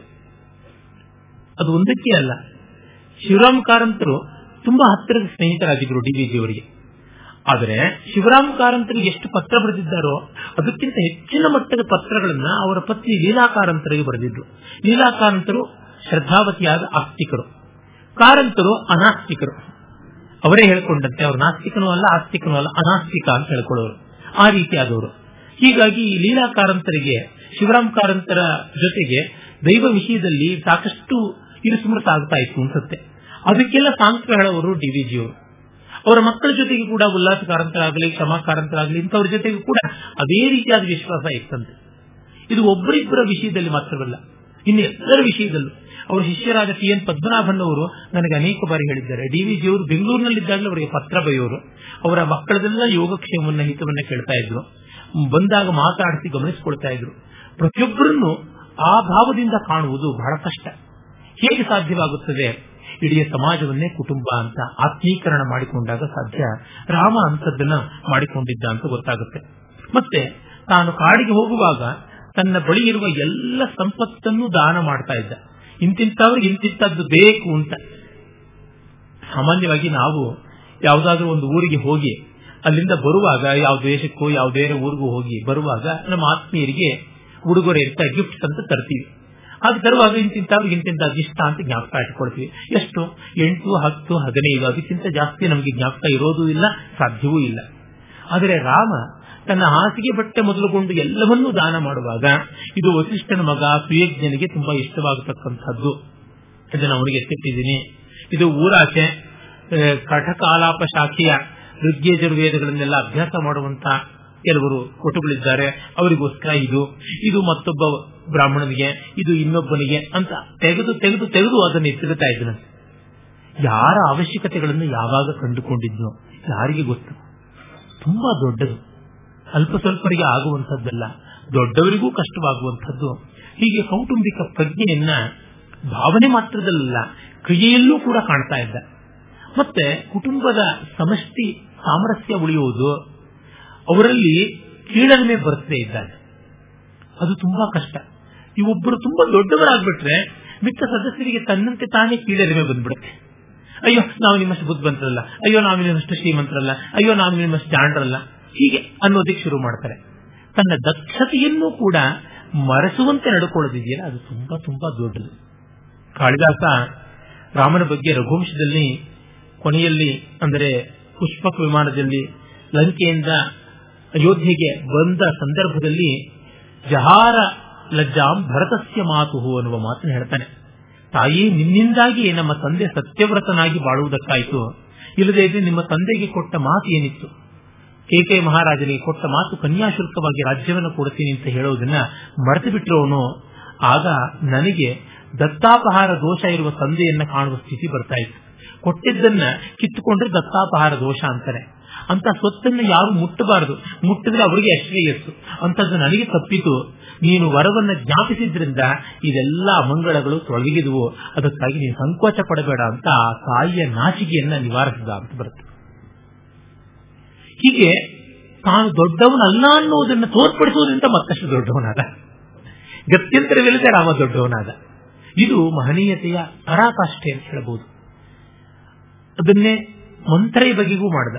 ಅವನ ಮಾರಲ್ ಅಪ್ರೈಟ್ನೆಸ್ ಎಷ್ಟು ಮಟ್ಟಿಗೆ ಪ್ರಭಾವ ಬೀರ್ತಾ ಇತ್ತು ಅಂದ್ರೆ, ಶತ್ರುಘ್ನ ಮಂತ್ರೆಯನ್ನ ದರ ದರ ಹಿಡಿದು ಎಳ್ಕೊಂಡು ಬರ್ತಾನೆ. ಈ ಅನರ್ಥಕ್ಕೆಲ್ಲ ಇವಳೇ ಮೂಲ ಕಾರಣ, ಕುಠಾರ ಭೂತಳು ನಮ್ಮ ವಂಶ ಶ್ರೇಯಸ್ಸಿಗೆ ಅಂತ. ಅವಳು ಹೆಣ್ಣು ಕೋತಿಯಂತೆ ಇದ್ದಳು, ಹಗ್ಗದಿಂದ ಕಟ್ಟಲ್ಪಟ್ಟ ಹೆಣ್ಣು ಕೋತಿಯಂತೆ ದಪ್ಪ ದಪ್ಪ ಒಡವೆಗಳನ್ನ ಹಾಕೊಂಡು ಬಟ್ಟೆ ಬರೆ ಜೋರಾಗಿ ತೊಟ್ಟುಕೊಂಡು ರಸ್ತೆಯಲ್ಲಿ ಬೆರೀತಾ ಇದ್ದಳು ಅಂತ ರಜ್ಜು ಬಗ್ಗೇವ ವಾನರಿ ಅಂತ ಮಹರ್ಷಿಗಳ ಹೋಲಿಕೆಯನ್ನು ಕೊಟ್ಟಿದ್ದಾರೆ. ಅವಳನ್ನ ಮುಂದೆ ಕುಕ್ಕತಾನೆ ಶತ್ರುಘ್ನ. ಆಗ ಭರತ ಹೇಳ್ತಾನೆ, ಅಪ್ಪ ಬೇಡ, ನಮ್ಮ ಅಣ್ಣನಿಗೆ ಸ್ತ್ರೀವಧೆ ನಾವು ಮಾಡಿದ್ದೀವಿ ಅಂತ ಗೊತ್ತಾದ್ರೆ ಬೇಸರವಾಗುತ್ತೆ, ಅವನು ನಮ್ಮ ಮುಖ ನೋಡದೇ ಇರಬಹುದು, ಅದಕ್ಕಾಗಿ ನಾನು ನಮ್ಮಮ್ಮನ್ನ ಕೊಲ್ಲದೆ ಸುಮ್ಮನೆ ಇದ್ದೀನಿ, ಇಲ್ಲದೇ ಕೊಂದು ಬಿಡ್ತಾ ಇದ್ದೆ ಕೈಕೇಯಿನ, ನೀನು ಇವಳನ್ನು ಕೊಲ್ಲಬೇಡ ಅಂತಾನೆ. ಅಂದ್ರೆ ರಾಮನ ಮುಖ ನೋಡ್ಕೊಂಡು ಬಿಟ್ಟಿದ್ದೀನಿ ಅಂತ. ಈ ಮಾತು ಬರೀ ಭರತ ಶತ್ರುಘ್ನರಿಗಲ್ಲ, ಪ್ರಜೆಗಳಿಗೂ ಇತ್ತು. ಯುದ್ಧಕಾಂಡದ ಕಡೆಯಲ್ಲಿ ರಾಮ ರಾಜ್ಯ ಎಂಥದ್ದಾಗಿತ್ತು ಅನ್ನುವ ಮಾತುಗಳನ್ನು ಹೇಳ್ತಾ ಮಹರ್ಷಿಗಳು ತಿಳಿಸ್ತಾರೆ. ರಾಮಮೇವಾನುಪಶ್ಯಂತೋ ನಾಭ್ಯ ಹಿಂಸನ್ ಪರಸ್ಪರಂ. ರಾಮನನ್ನೇ ನೋಡಿಕೊಂಡು ಆ ಜನರು ಪರಸ್ಪರ ಹಿಂಸೆ ಮಾಡದೇ ಇದ್ರು ಅಂತ. ಯಾರು ಸಣ್ಣ ಪುಟ್ಟ ಜಗಳ ಆಡಿದ್ರೆ, ನೋಡು ರಾಮನ್ ಮುಖ ನೋಡ್ಕೊಂಡು ನಿನ್ನನ್ನು ಬಿಟ್ಟಿದ್ದೀನಿ ಸುಮ್ಮನೆ ಅಂತ ಅಂದುಕೊಳ್ತಾ ಇದ್ರಂತೆ. ಮನೆಗಳಲ್ಲಿ ಜಗಳ ಆಡಿದಾಗ ಅಪ್ಪನಿಗೋಸ್ಕರ ಒಟ್ಟಿಗೆ ಇದೀವಿ ಅಷ್ಟೇ, ಇಲ್ಲದೆ ಇದ್ರೆ ನಿನ್ನ ಮುಖ ಯಾರು ನೋಡ್ತಾ ಇದ್ರು ಹೋಗು ಅಂತ ಅಣ್ಣ ತಮ್ಮಂದ್ರೆ ಹೇಳುವಂತದ್ದು, ಈ ತರದ್ದೆಲ್ಲ ಉಂಟಲ್ಲ. ಹೀಗೆ ಮನೆಯ ಹಿರಿಯಣ್ಣ ತಂದೆ ಅನ್ನುವಂತೆ ರಾಮನನ್ನ ಕಾಣ್ತಾ ಇದ್ರು. ಈ ಕುಟುಂಬದ ಪ್ರಜ್ಞೆಯನ್ನ ಅಷ್ಟರ ಮಟ್ಟಿಗೆ ವಿಸ್ತರಿಸಿದ್ದ ಅನ್ನುವುದು ಗೊತ್ತಾಗುತ್ತದೆ. ಯಾವ ಮಟ್ಟಕ್ಕೆ ಅಂದ್ರೆ ಹನುಮಂತನಿಗೆ ಕೂಡ ಅವನು ಹೇಳ್ತಾನೆ, ಸೀತಾ ಸಂದೇಶವನ್ನ ತಂದುಕೊಟ್ಟ, ಚೂಡಾಮಣಿಯನ್ನ ತಂದು ಕೈಗಿಟ್ಟ, ಅಷ್ಟು ದೊಡ್ಡ ಅಪಾರ ಪಾರಾವಾರವನ್ನ ದಾಟಿ ಒಂದೇ ದಿವಸದಲ್ಲಿ ನೋಡಬಾ ಅಂತಂದ್ರೆ ಸುಟ್ಟು ಬರುವಂತಹ ಮಟ್ಟಕ್ಕೆ ಲಂಕೇಶ್ವರನ ಎದೆಯಲ್ಲಿ ಅವಲಕ್ಕಿ ಕೊಟ್ಟುವಂತೆ ಮಾಡಿ, ಅಲ್ಲಿ ಹಿತರ್ಯಾರು ಅಹಿತರ್ಯಾರು ಅಂತ ತಿಳಿದು ಲಂಕೆಗೆ ಬೆಂಕಿ ಇಟ್ಟು ಸೈನ್ಯಕ್ಕೆಲ್ಲಕ್ಕೂ ಒಂದು ಎಚ್ಚರಿಕೆಯನ್ನ, ಭಯದ ಬೀಜವನ್ನ ಬಿತ್ತಿ ಬಂದ ಮಹಾ ಸಾಧಕ, ಕಾರ್ಯ ಸಾಧಕನಾದ ಹನುಮಂತ ಎದುರಿಗೆ ಕಂಡಾಗ, ನಿನ್ನಂಥ ಕಾರ್ಯಶೀಲನಿಗೆ, ಉಪಕಾರಶಾಲಿಗೆ ನಾನು ಏನಾದರೂ ಮಾಡಬೇಕು, ಆದರೆ ಮಾಡುವುದು ಅಂತಂದ್ರೆ ನಿನಗೆ ಒಂದು ಉಪಕಾರ ಸ್ವೀಕರಿಸುವಂತ ಕಷ್ಟ ಬರುವುದು ಅಂತ ಆಗುತ್ತೆ. ಒಬ್ಬರಿನ್ನೊಬ್ಬರಿಗೆ ನೆರವು ಕೊಡೋದು ಯಾವಾಗ ತೊಂದರೆ ಇದ್ದಾಗ. ನನಗೇನೋ ನಿನ್ನ ಋಣದಿಂದ ತೀರಿಕೊಳ್ಳಬೇಕು ಅಂತ ಆಸೆ ಇರಬಹುದು, ಆದರೆ ನನ್ನ ಋಣ ತೀರಿಸಿಕೊ ತೀರಿಸಿಕೊಳ್ಳುವ ರೀತಿ ಅಂದ್ರೆ ನಿನಗೊಂದು ಕಷ್ಟವನ್ನು ಕೋರಿದಂತೆ ಆಗುತ್ತದೆ. ಅದಕ್ಕೆ ನಾನು ಋಣಿಯಾಗಿ ಇರ್ತೀನಿ, ನಿನಗೆ ಕಷ್ಟವೇ ಬೇಕಿಲ್ಲ, ಕೇವಲ ಋಣಿನೋವಯಂ ಅನ್ನುವ ಮಾತು ಹೇಳ್ತಾನೆ. ಇದು ತುಂಬಾ ದೊಡ್ಡದು. ಅಂದರೆ ಅವನ ಕಾರ್ಯಶಾಲೀನತೆ ಎಷ್ಟು ದೊಡ್ಡದು ಅನ್ನುವುದನ್ನ, ನಾನು ಋಣಭಾರದಲ್ಲಿ ಇರ್ತೀನಿ ಅಂತ ರಾಮ ಹೇಳಬೇಕು ಅಂದ್ರೆ ಅದೆಷ್ಟು ಕಷ್ಟ. ಇನ್ನೊಬ್ಬರದ್ದು ಏನೂ ಮುಟ್ಟದೇ ಇದ್ದವನು, ತೆಗೆದುಕೊಳ್ಳದೆ ಇದ್ದವನು, ಈ ಮಾತುಗಳ ಮೂಲಕವೇ ಅವನ ಕೌಟುಂಬಿಕ ಪ್ರೀತಿ ಎಷ್ಟು ದೊಡ್ಡದು ಅಂತ ಹೇಳ್ತಾನೆ. ಮತ್ತೆ ಈ ಕುಟುಂಬ ಪ್ರಜ್ಞೆಯನ್ನು ಚೆನ್ನಾಗಿ ಉಳಿಸಿಕೊಳ್ಳಬೇಕು ಅಂದ್ರೆ ಸ್ವದೋಷ ಪರದೋಷ ವಿತ್ತುಗಳಾಗಬೇಕು. ರಾಮನಲ್ಲಿ ಅಂಥ ಗುಣ ಇತ್ತು. ಆ ಎಲ್ಲ ಗುಣಗಳನ್ನ ನಾವಿನ್ನ ಸ್ವಲ್ಪ ಪರಾಮರ್ಶೆ ಮಾಡಬಹುದು. ಒಳ್ಳೆಯ ಕುಟುಂಬ ಚೆನ್ನಾಗಿ ನಡೆಯಬೇಕು ಅಂತಂದ್ರೆ ಮೊತ್ತ ಮೊದಲಿಗೆ ಬೇಕಾಗಿರುವಂತಹ ಒಂದು ಗುಣ, ತನ್ನ ದೋಷ ಯಾವುದು, ಬೇರೆಯವರ ದೋಷ ಯಾವುದು ಅಂತ ತಿಳಿದಿರಬೇಕು.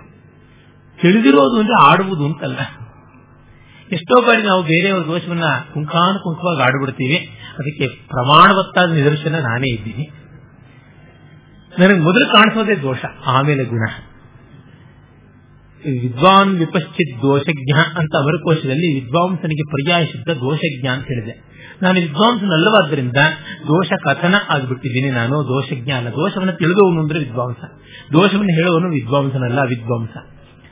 ರಾಮ ಯಾರ ತಪ್ಪುಗಳನ್ನು ಗಮನದಲ್ಲಿ ಇಟ್ಟುಕೊಳ್ತಾ ಇದ್ನೇ ಹೊರತು ಎತ್ತಿ ತಿವಿತಾ ಇರಲಿಲ್ಲ ಅಂತ. ಒಂದು ಕುಟುಂಬ ಚೆನ್ನಾಗಿರುವುದಕ್ಕೆ ಅದು ಬಹಳ ಬಹಳ ಮುಖ್ಯ.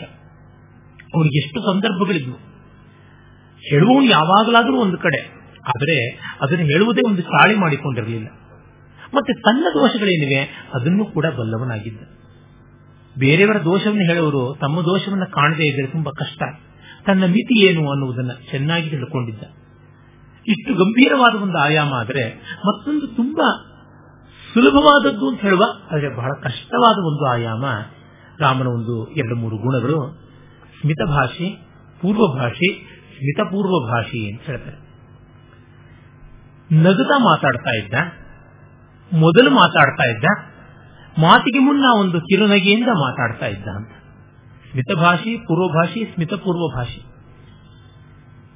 ಮೊದಲಿಗೆ ಒಂದು ನಗು ಅಂದ್ರೆ ನೋಡಿ ಎಷ್ಟು ಕಷ್ಟ ಇದೆ. ಮಂದಹಾಸದಿಂದ ಒಬ್ಬರನ್ನ ಎದುರುಗೊಳ್ಳೋದು ತುಂಬಾ ಕಷ್ಟ. ಅವ್ರು ನಮಗೆ ಎಷ್ಟೋ ಅಪಕಾರ ಮಾಡಿರಬಹುದು, ಅವ್ರನ್ನ ಎದುರುಗೊಳ್ಳೋದು ಹೇಗೆ? ಕುಟುಂಬದಲ್ಲಿ ಆ ಸದಸ್ಯರನ್ನ ನಾವು ಒಂದು ಮಂದಹಾಸದಿಂದ ಕಾಣದೇ ಇದ್ರೆ ಹೇಗೆ? ತಂದೆಯಾಗಲಿ ತಾಯಿಯಾಗಲಿ ಯಾರಾದರೂ ಅಷ್ಟೇ. ನಮ್ಮ ಮನೆಯಲ್ಲಂತೂ ನಮ್ಮ ತಂದೆಗೆ ಷಡಚಿತ್ತ ಕ್ಷಣಪಿತ್ತ ಅನ್ನುವಂತೆ ಕೋಪ. ಪ್ರಾಮಾಣಿಕರು, ಪರಿಶುದ್ಧರು, ಆದರೆ ಒಂದು ಸ್ವಲ್ಪವೂ ಏರುಪೇರನ್ನು ಸಹಿಸ್ತಾ ಇರಲಿಲ್ಲ. ಆಫೀಸ್ನಲ್ಲಿ ಏನೋ ತಗಾದೆ ಆಗಿರುತ್ತೆ ಅಂದ್ರೆ ಆ ಕೋಪ ಎಲ್ಲ ಹೆಪ್ಪಿಟ್ಟುಕೊಂಡು ಮನೆಗೆ ಬರೋದ್ರೊಳಗೆ ಘನೀಭೂತವಾಗಿರುವುದು. ಬಾಗಿಲಿಗೆ ಬರ್ತಾ ಇದ್ದಂತೇನೆ ಆ ಚಪ್ಪಲಿ ಬಿಡುವ ರೀತಿಯಿಂದಲೇ ನಮಗೆ ಗೊತ್ತಾಗ್ತಾ ಇತ್ತು, ಗೇಟ್ ತೆಗೆಯೋ ಬಗೆಯಿಂದಲೇ ಗೊತ್ತಾಗ್ತಾ ಇತ್ತು. ಒಳಗೆ ಬಂದವರು ಮುಖ ನೋಡ್ತಾ ಇದ್ದಂತೇನೆ ನಾವು ನಮ್ಮಲ್ಲೇ ಸನ್ನೆ ಮಾಡ್ಕೊಳ್ತಾ ಇದೀವೋ ಇವತ್ತು ಕೋಪ ಬಂದಿದೆ ಅಪ್ಪನಿಗೆ ಅಂತ. ಅವರು ಬಂದು ಕೈ ಕಾಲು ತೊಳೆದು ಸಂಧ್ಯಾ ವಂದನೆ ಮಾಡಿ ದೇವರಿಗೆ ದೀಪಾರಾಧನೆ ಮಾಡುವರು. ಎಷ್ಟು ಕೋಪ ಇದ್ರು ಅವೆಲ್ಲ ಬಿಡ್ತಾ ಇರಲಿಲ್ಲ. ಆದರೆ ಅದಕ್ಕೆ ಮುನ್ನ ಅವರು ತಿಂಡಿ ಡಬ್ಬಿಯನ್ನು ಕೈಚೀಲವನ್ನು ಆ ಇಡುವ ಶಬ್ದ ಇದೆಯಲ್ಲ ಅದರಿಂದ ಗೊತ್ತಾಗ್ತದೆ, ಸಟಕ್ ಅಂತ ಕುಕ್ಕಿದ್ರೆ ಅದು ಗೊತ್ತಾಗ್ತಿತ್ತು ಕೋಪ ಬಂದಿದೆ ಅಂತ. ಆಮೇಲೆ ಅವರಿಗೆ ಅಮ್ಮ ಕಾಫಿ ಕೊಡೋರು. ಅಮ್ಮ ಕಾಫಿ ಕೊಡುವಾಗಲೇ ಭಯಭರಿತ ಭಕ್ತಿಯಲ್ಲಿ ಮೈ ಕೈ ಹಿಡಿಯಾಗಿ ಅಡುಗ ಎಲ್ಲಾ ಭಯಪಟ್ಟುಕೊಂಡು ನಡುಗ್ತಾ ಕೊಡೋದು. ಪಾಪ ಅವ್ರು ತಗೊಳ್ಳೋರು, ತಗೊಂಡು ಕುಡಿದ್ರೆ ಕೋಪ ಮೀಡಿಯಮ್ಮು ಅಂತ ಅರ್ಥ. ಇದು ಯಾರಿಗೆ ಬೇಕು ಕಾಫಿ ಅಂತಂದ್ರೆ ಆಯ್ತು, ಅಲ್ಲಿಗೆ ಫ್ಲಾಶ್ ಪಾಯಿಂಟ್ ಬಂದಿದೆ ಅಂತ ಅರ್ಥ.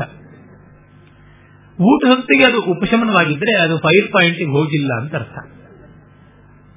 ಊಟ ಮಾಡುವಾಗಲಂತೂ ಏನಾದ್ರೂ ಒಂದ್ ಸ್ವಲ್ಪ ಹೆಚ್ಚು ಕಡಿಮೆ ಆದ್ರೆ ತಟ್ಟೆಯನ್ನ ಒಂದು ಮೂರ್ನಾಲ್ಕು ಅಡಿಗೆ ರಫ್ ಅಂತ ತಳ್ಳಿ ಬಿಟ್ಟು ಎದ್ದು ಹೊರಟೋಗ್ಬಿಡೋರು, ಅಲ್ಲಿಗೆ ಮುಗೀತು. ಈ ರೀತಿ ಇದ್ರೆ ಯಾರಿಗೂ ಅವ್ರ ಮೇಲೆ ಎಷ್ಟು ಗೌರವ ಇದ್ರೂ ಕೂಡ ಪ್ರೀತಿ ತಂದುಕೊಳ್ಳೋದು ತುಂಬಾ ಕಷ್ಟ. ರಾಮ ಹಾಗೆ ಮಾಡ್ತಾ ಇರಲಿಲ್ಲ, ಮುಂದೆ ಹಾಕ್ತಾ ಇರ್ತಾ ಇತ್ತು. ಆಫೀಸಿಂದ ಗಲಾಟೆ ಆಫೀಸ್ಗೆ, ಮನೆಯದು ಮನೆಗೆ ಅಂತ ಯಾವ್ದ್ರೊಳಗೂ ಕ್ಯಾರಿ ಓವರ್ ಬಿಸ್ನೆಸ್ ಇಲ್ಲ. ಆ ಸ್ಮಿತ ಪೂರ್ವತ್ವ ತುಂಬಾ ದೊಡ್ಡ ಗುಣ, ಅಂದ್ರೆ ಬಹಳ ಕಷ್ಟವಾದಂತಹ ಗುಣ. ರಸ್ತೆಯಲ್ಲಿ ಯಾರೋ ಅಪರಿಚಿತರಿದ್ದರೂ ಕೂಡ ಒಂದು ಮಂದಹಾಸದಿಂದ ಮಾತಾಡಿಸಬಹುದಲ್ಲ. ಈ ಬಸ್ಸು ಎಲ್ಲಿಗೆ ಹೋಗುತ್ತೆ ಅಂತ ಕೇಳಿದ್ರೆ ಎಲ್ಲಿಗೋಗುತ್ತೋ ಗೊತ್ತಿಲ್ಲ, ಅದಕ್ಕಿಂತ ನಂಗೆ ಗೊತ್ತಿಲ್ಲ ಅಂತ ಅನ್ಬಹುದಲ್ಲ. ಅದೇ ಉತ್ತರವನ್ನೇ ಒಂದು ಮಂದಹಾಸದಿಂದ ಕೊಡುವುದು ಎಷ್ಟು ಲಕ್ಷಣಕಾರಿ.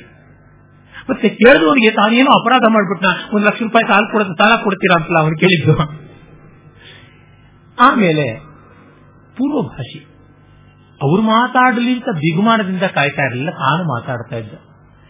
ಮನೆಯ ಎಲ್ಲಾ ಕಷ್ಟಗಳು ನಿವಾರಣೆ ಆಗಬೇಕು ಅಂದ್ರೆ ತಾವಾಗಿ ಮಾತಾಡಿಸಬೇಕು. ಅವನಿಗೆಷ್ಟು ಕೊಬ್ಬು ನೋಡು, ಇದುವರೆಗೂ ಏನು ಇರಲಿಲ್ಲ, ಈಗ ಸಂಬಳ ಬಂದ ತಕ್ಷಣ ನಾನು ಮಾತಾಡಿಸೋದಿಲ್ಲ ಅಂತ. ಈಗ ನಾವು ಯಾಕೆ ಅಂದ್ಕೋಬೇಕು? ನಾನೇ ನೋಡಿದ್ದೀನಿ ನನ್ನ ಸ್ನೇಹಿತರ ಬಂಧುವರ್ಗದ ಮನೆಗಳಲ್ಲಿ ಕೆಲವು ಕಡೆ ಮಗನೇ ತಂದೆಯನ್ನ ಕಂಡು ಕರಗುವಂಥದ್ದು. ನಾವು ರಿಟೈರ್ ಆದಾಗ ತೆಗಿತಾ ಇದ್ದೇ ಇದ್ದಷ್ಟು ಸಂಬಳ ಇವರಿಗೆ ಮೊದಲನೇ ತಿಂಗಳಲ್ಲೇ ಬರ್ತಾ ಇದೆ ನೋಡ್ರಿ, ಅದಕ್ಕೆ ಅವನು ಕೊಬ್ಬು ಅಂತ ಸಂತೋಷ ಕೊಡಬಹುದಲ್ವಾ? ನಾನು ಮಾಡದೇ ಇದ್ದಿದ್ದನ್ನು ಮಗ ಮಾಡ್ದ ಅಂತ ನೋಡಿ, ಬಂದ್ಬಿಟ್ಟ ಆಫೀಸಿಂದ ಅಂತ ಏನಪ್ಪಾ ಬಂದ್ಯಾ ಅಂತ ಕೇಳಬಹುದು. ಏನಿವತ್ತು ಬೇಗ ಬಂದಿದ್ಯಾ, ಕೆಲಸ ಕಡಿಮೆ ಇತ್ತು ಅನ್ಸುತ್ತೆ, ಪರವಾಗಿಲ್ಲ ಪಾಪ ಅಂತ ಏನೋ ಹೇಳಬಹುದಲ್ವ? ಏನೋ ಒಂದು ಮೊದಲಿಗೆ ಒಂದು ಮಾತಾಡಬಹುದು. ಈ ಮೊದಲ ಮಾತು ಮಿಕ್ಕವರ ಬಿಗುಮಾನವನ್ನು ಕಡಿಮೆ ಮಾಡುತ್ತೆ. ಸಾಮಾನ್ಯವಾಗಿ ನಾವು ನಕ್ಕು ಮೊದಲ ಮಾತಾಡಿದ್ರೆ ಎದುರಾಳಿ ಎಷ್ಟು ಕೋಪಿಷ್ಠನಾದರೂ ಕ್ರೂರಿಯಾದರೂ ಅವನು ಸ್ವಲ್ಪ ತಬ್ಬಿಲೇಬೇಕಾಗುತ್ತೆ ಸಭ್ಯ ಸಮಾಜದಲ್ಲಿ. ಆ ಸಭ್ಯ ಸಮಾಜದ ವಿಷಯ ಬೇರೆ, ಅದನ್ನು ಬೇರೆಯೇ ಆಗಿ ಹೇಳಬೇಕು, ಇದಲ್ಲ. ಹೀಗೆ ಅವನು ಪೂರ್ವಭಾಷೆ.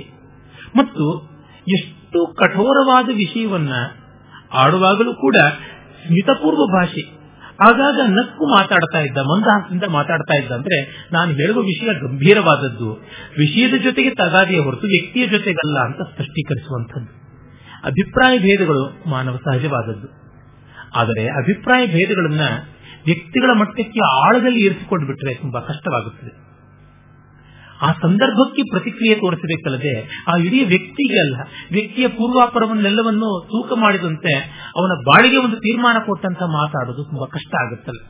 ಸಂದರ್ಭೋಚಿತವಾದಂತ ಆ ಸನ್ನಿವೇಶಕ್ಕೆ ಉಚಿತವಾದ ಸ್ಥಿತಿ ಏನಿದೆ ಅದಕ್ಕಿಂತ ವಿರೋಧವಾಗಿದ್ರೆ ಅಲ್ಲಿ ವಿರೋಧ ಬಂತು ಅಂತ ಹೇಳುವಂಥದ್ದು. ಅಂದ್ರೆ ನಾನು ವ್ಯಕ್ತಿಯನ್ನು ಕುರಿತು ಆಡ್ತಾ ಇಲ್ಲ, ಅವನ ಈ ಸಂದರ್ಭದ ವರ್ತನೆಯನ್ನು ಕುರಿತು ಆಡ್ತಾ ಇದ್ದೀನಿ ಎನ್ನುವುದನ್ನು ಸ್ಪಷ್ಟಪಡಿಸೋದಿದೆಯಲ್ಲ, ಅಲ್ಲಿಗೆ ನಮ್ಮ ಬಾಡಿ ಲ್ಯಾಂಗ್ವೇಜ್ ತುಂಬಾ ಕೆಲಸ ಮಾಡುತ್ತೆ ಅಂತ ಅನ್ಸುತ್ತೆ. ನಮ್ಮ ದೇಹ ಭಾಷೆ ಅದು ತುಂಬಾ ಒರಟಾಗಿಬಿಟ್ರೆ ವ್ಯಕ್ತಿಯನ್ನೇ ನಾವು ಅಪಾರ್ಥ ಮಾಡಿಕೊಂಡಿದ್ದೀವಿ, ವ್ಯಕ್ತಿಯನ್ನೇ ಇಷ್ಟಪಡ್ತಾ ಇಲ್ಲ ಅನ್ನುವುದು ಗೊತ್ತಾಗುತ್ತೆ. ನೋಡಿ, ಎಂತ ಕಟುವಾದ ಮಾತಾಡುವಾಗಲೂ ಹೆಗಲ ಮೇಲೆ ಒಂದು ಕೈ ಹಾಕಿ, ಅವರ ಕಣ್ಣಲ್ಲಿ ನೋಡ್ತಾ ಒಂದು ಮಂದಹಾಸದಿಂದ ಮಾತಾಡಿ, ಕೈ ಹಿಡ್ಕೊಂಡು ಮಾತಾಡಿ, ಅದರ ಪರಿಣಾಮವೇ ಬೇರೆ ಆಗಿರುತ್ತೆ. ಇದು ರಾಮ ಆಡಿ ತೋರಿಸಿದ್ದಲ್ಲ, ಮಾಡಿ ತೋರಿಸಿದ್ದು. ಹಾಗೆ ಅವನ ಗುಣಗಣಗಳಲ್ಲಿ ಒಂದು ವಿಶೇಷವಾಗಿ ನಮಗೆ ಗೊತ್ತಾಗುತ್ತೆ. ಮತ್ತೆ ದೇಶಕಾಲ ವಿತ್ ರಾಮ ದೇಶಕಾಲಗಳನ್ನ ಅರ್ಥ ಮಾಡಿಕೊಂಡವನಾಗಿದ್ದ, ಪುರುಷ ಸಾರಜ್ಞ, ವ್ಯಕ್ತಿಗಳ ಯೋಗ್ಯತೆಯನ್ನು ತಿಳಿದಿದ್ದ. ಆದರೆ ಎಂದು ನಿಮ್ಮ ಯೋಗ್ಯತೆ ಗೊತ್ತು ಕಂಡ್ರಿ ಅಂತಂದವನೇ ಅಲ್ಲ. ಇದಿದೆಯಲ್ಲ ಬಹಳ ಕೆಟ್ಟ ಮಾತು, ನಾನು ಕಂಡಿದ್ದೀನಿ ಬಿಡಿ ಅಂತಂದುಬಿಟ್ರೆ ಅಲ್ಲಿಗೆ ಮುಗಿಯಿತು, ಒಂದು ತಲೆ ತೆಗೆದಂತೆ. ನಾಲ್ಕು ದಿಕ್ಕುಗಳಿಗೂ ಸುಗ್ರೀವ ವಾನರ ಯೋಧರನ್ನ ಕಳಿಸಿದ ಸೀತಾನ್ವೇಷಣೆಗೆ. ಆ ನಾಲ್ಕು ದಿಕ್ಕುಗಳಲ್ಲಿಯೂ ದಿಕ್ಚಕ್ರವಾಲ ಅಂತ ಹೊರೈಸನ್ ದಿಗಂತದವರೆಗೂ ಏನೆಲ್ಲ ಇದೆ ಎಲ್ಲೆಲ್ಲ ಹುಡುಕಬೇಕು ಅನ್ನೋದನ್ನು ಹೇಳಿದ. ನಾಲ್ಕು ತಂಡಗಳನ್ನು ಮಾಡಿದ, ಎಲ್ಲಾ ತಂಡಗಳ ನಾಯಕರನ್ನು ಆಯ್ಕೆ ಮಾಡಿದ, ಅವರುಗಳೆಲ್ಲರ ಸದಸ್ಯರನ್ನು ಕೂಡ ಹೆಸರೆಸರೆ ಹೇಳಿ ಕಳಿಸಿದ. ಆದರೆ ರಾಮ ದಕ್ಷಿಣ ದಿಕ್ಕಿಗೆ ಅಂಗದನ ಆಧಿಪತ್ಯದಲ್ಲಿ ತೆರಳಿದಂತ ಹನುಮಂತನಿಗೆ ಮಾತ್ರ ಉಂಗುರ ಕೊಟ್ಟ. ಬಿಕ್ಕ ಮೂರು ದಿಕ್ಕುಗಳಿಗೆ ಹೋದವರಿಗೆ ಏನನ್ನೂ ಕೊಡಲಿಲ್ಲ. ಯಾರು ಕಂಡುಹಿಡಿತಾರೋ ಸೀತೆ ಯಾರಿಗೂ ಗೊತ್ತು. ಪ್ರತಿಯೊಂದು ತಂಡಕ್ಕೂ ಇವೊಂದೊಂದು ಕೊಡಬಹುದಾಗಿತ್ತಲ್ಲ. ಅವನಷ್ಟು ಅವನ ಹತ್ರ ಅದಿರಲಿಲ್ಲ ಅಂತಾನೆ. ಹಿಂದೆ ಒಂದೊಂದು ಲೆಟರ್ ಆದ್ರೂ ಬರೆದು ಕೊಡಬಹುದಾಗಿತ್ತಲ್ಲ ಸೀತೆಗೆ, ಲವ್ ಲೆಟರ್, ಪ್ರಣಯ ಪತ್ರವನ್ನ. ಇಲ್ಲ. ಏನಂದ್ರೆ ಹನುಮಂತ ಒಬ್ಬ ಮಾಡಿದ್ರೆ ಮಾಡಬಲ್ಲ ಈ ಕೆಲಸ. ಅವನು ದಕ್ಷಿಣ ದಿಕ್ಕಿಗೆ ಹೋದ್ರು, ಉತ್ತರ ದಿಕ್ಕಿಗೆ ಹೋದ್ರು, ಎಲ್ಲಿ ಹೋದ್ರು, ದಶ ದಿಕ್ಕುಗಳಲ್ಲಿ ಎಲ್ಲಿದ್ರೂ ಸೀತೆಯನ್ನು ಅವನೊಬ್ಬನೇ ಹುಡುಕಿಕೊಂಡು ಬರಬಲ್ಲ ಅನ್ನೋದು ಅವನಿಗೆ ಗೊತ್ತಾಗಿತ್ತು. ಅದನ್ನು ಬಾಯಿ ಬಿಟ್ಟು ಹೇಳಲಿಲ್ಲ, ಕೃತಿಯಲ್ಲಿ ತೋರಿಸಿದ ಅಷ್ಟೇ, ಇನ್ನು ಇಂಥದ್ದು ಅಲ್ಲ. ಆದರೆ ಅದನ್ನು ಮಾಡುವ ಮೂಲಕ ಮತ್ತೆಲ್ಲರನ್ನೂ ಅವಮಾನ ಮಾಡಲಿಲ್ಲ. ನೋಡಿ, ಹನುಮಂತ, ನಿನಗೊಬ್ಬನಿಗೆ ಇದು ಮಾಡೋದಕ್ಕೆ ಶಕ್ತಿ ಇದೆ ಅಂತ ನನಗೆ ಗೊತ್ತಪ್ಪ, ನಿಕ್ಕವರೆಲ್ಲ ದಂಡ ಪಿಂಡ ಅನ್ನೋದು ನಂಗೆ ಚೆನ್ನಾಗಿ ಅರ್ಥವಾಗಿದೆ, ತಗೋ ಅದಕ್ಕೆ ಉಂಗುರ ಅಂತ ಕೊಟ್ಟಿದ್ದೆ. ಮಿಕ್ಕವರು ದಿಕ್ಕಾಪಾಲಾಗ್ತಾ ಇದ್ರು, ದಿಕ್ಕೆಟ್ಟವರಾಗ್ತಾ ಇದ್ರು. ಸೀತೆಯನ್ನು ಕಂಡ್ರೆ ಈ ಉಂಗುರವನ್ನು ಕೊಡು ಅಂತಂದ. ಅಂಗದ ಕೇಳಬಹುದಾಗಿತ್ತಲ್ಲ, ತಂಡದ ನಾಯಕ ನಾನು, ನನಗ್ಯಾಕೆ ಕೊಡ್ಲಿಲ್ಲ ಅಂತ. ಅವ್ರು ಯಾರು ಕೇಳದಂತ ರೀತಿಯಲ್ಲಿ ಕೊಟ್ಟ. ಇದೆಯಲ್ಲ, ಇದು ತುಂಬಾ ಕಷ್ಟ.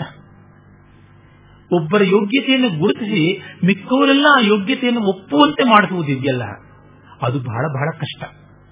ಅದರೊಳಗೆ ಎಷ್ಟೋ ಬಾರಿ ಆ ವ್ಯಕ್ತಿಯ ಯೋಗ್ಯತೆ ಮುಖ್ಯ, ಅಂದ್ರೆ ಆ ಗುರುತಿಸಲ್ಪಡುವ ವ್ಯಕ್ತಿಯ ಯೋಗ್ಯತೆ ತುಂಬಾ ಮುಖ್ಯ. ಅದಕ್ಕಿಂತ ಮಿಗಿಲಾಗಿ ಆ ಗುರುತಿಸುವ ವ್ಯಕ್ತಿ ಯಾವ ರೀತಿಯಲ್ಲಿ ಗುರುತಿಸಿದ ಅನ್ನೋದು ತುಂಬಾ ತುಂಬಾ ಮುಖ್ಯವಾಗುತ್ತದೆ. ಹೇಳುವ ಬಗ್ಗೆ ಅನೇಕ ಬಾರಿ ನಾನು ಈ ವೇದಿಕೆಯಲ್ಲಿ ಹೇಳಿದ್ದುಂಟು.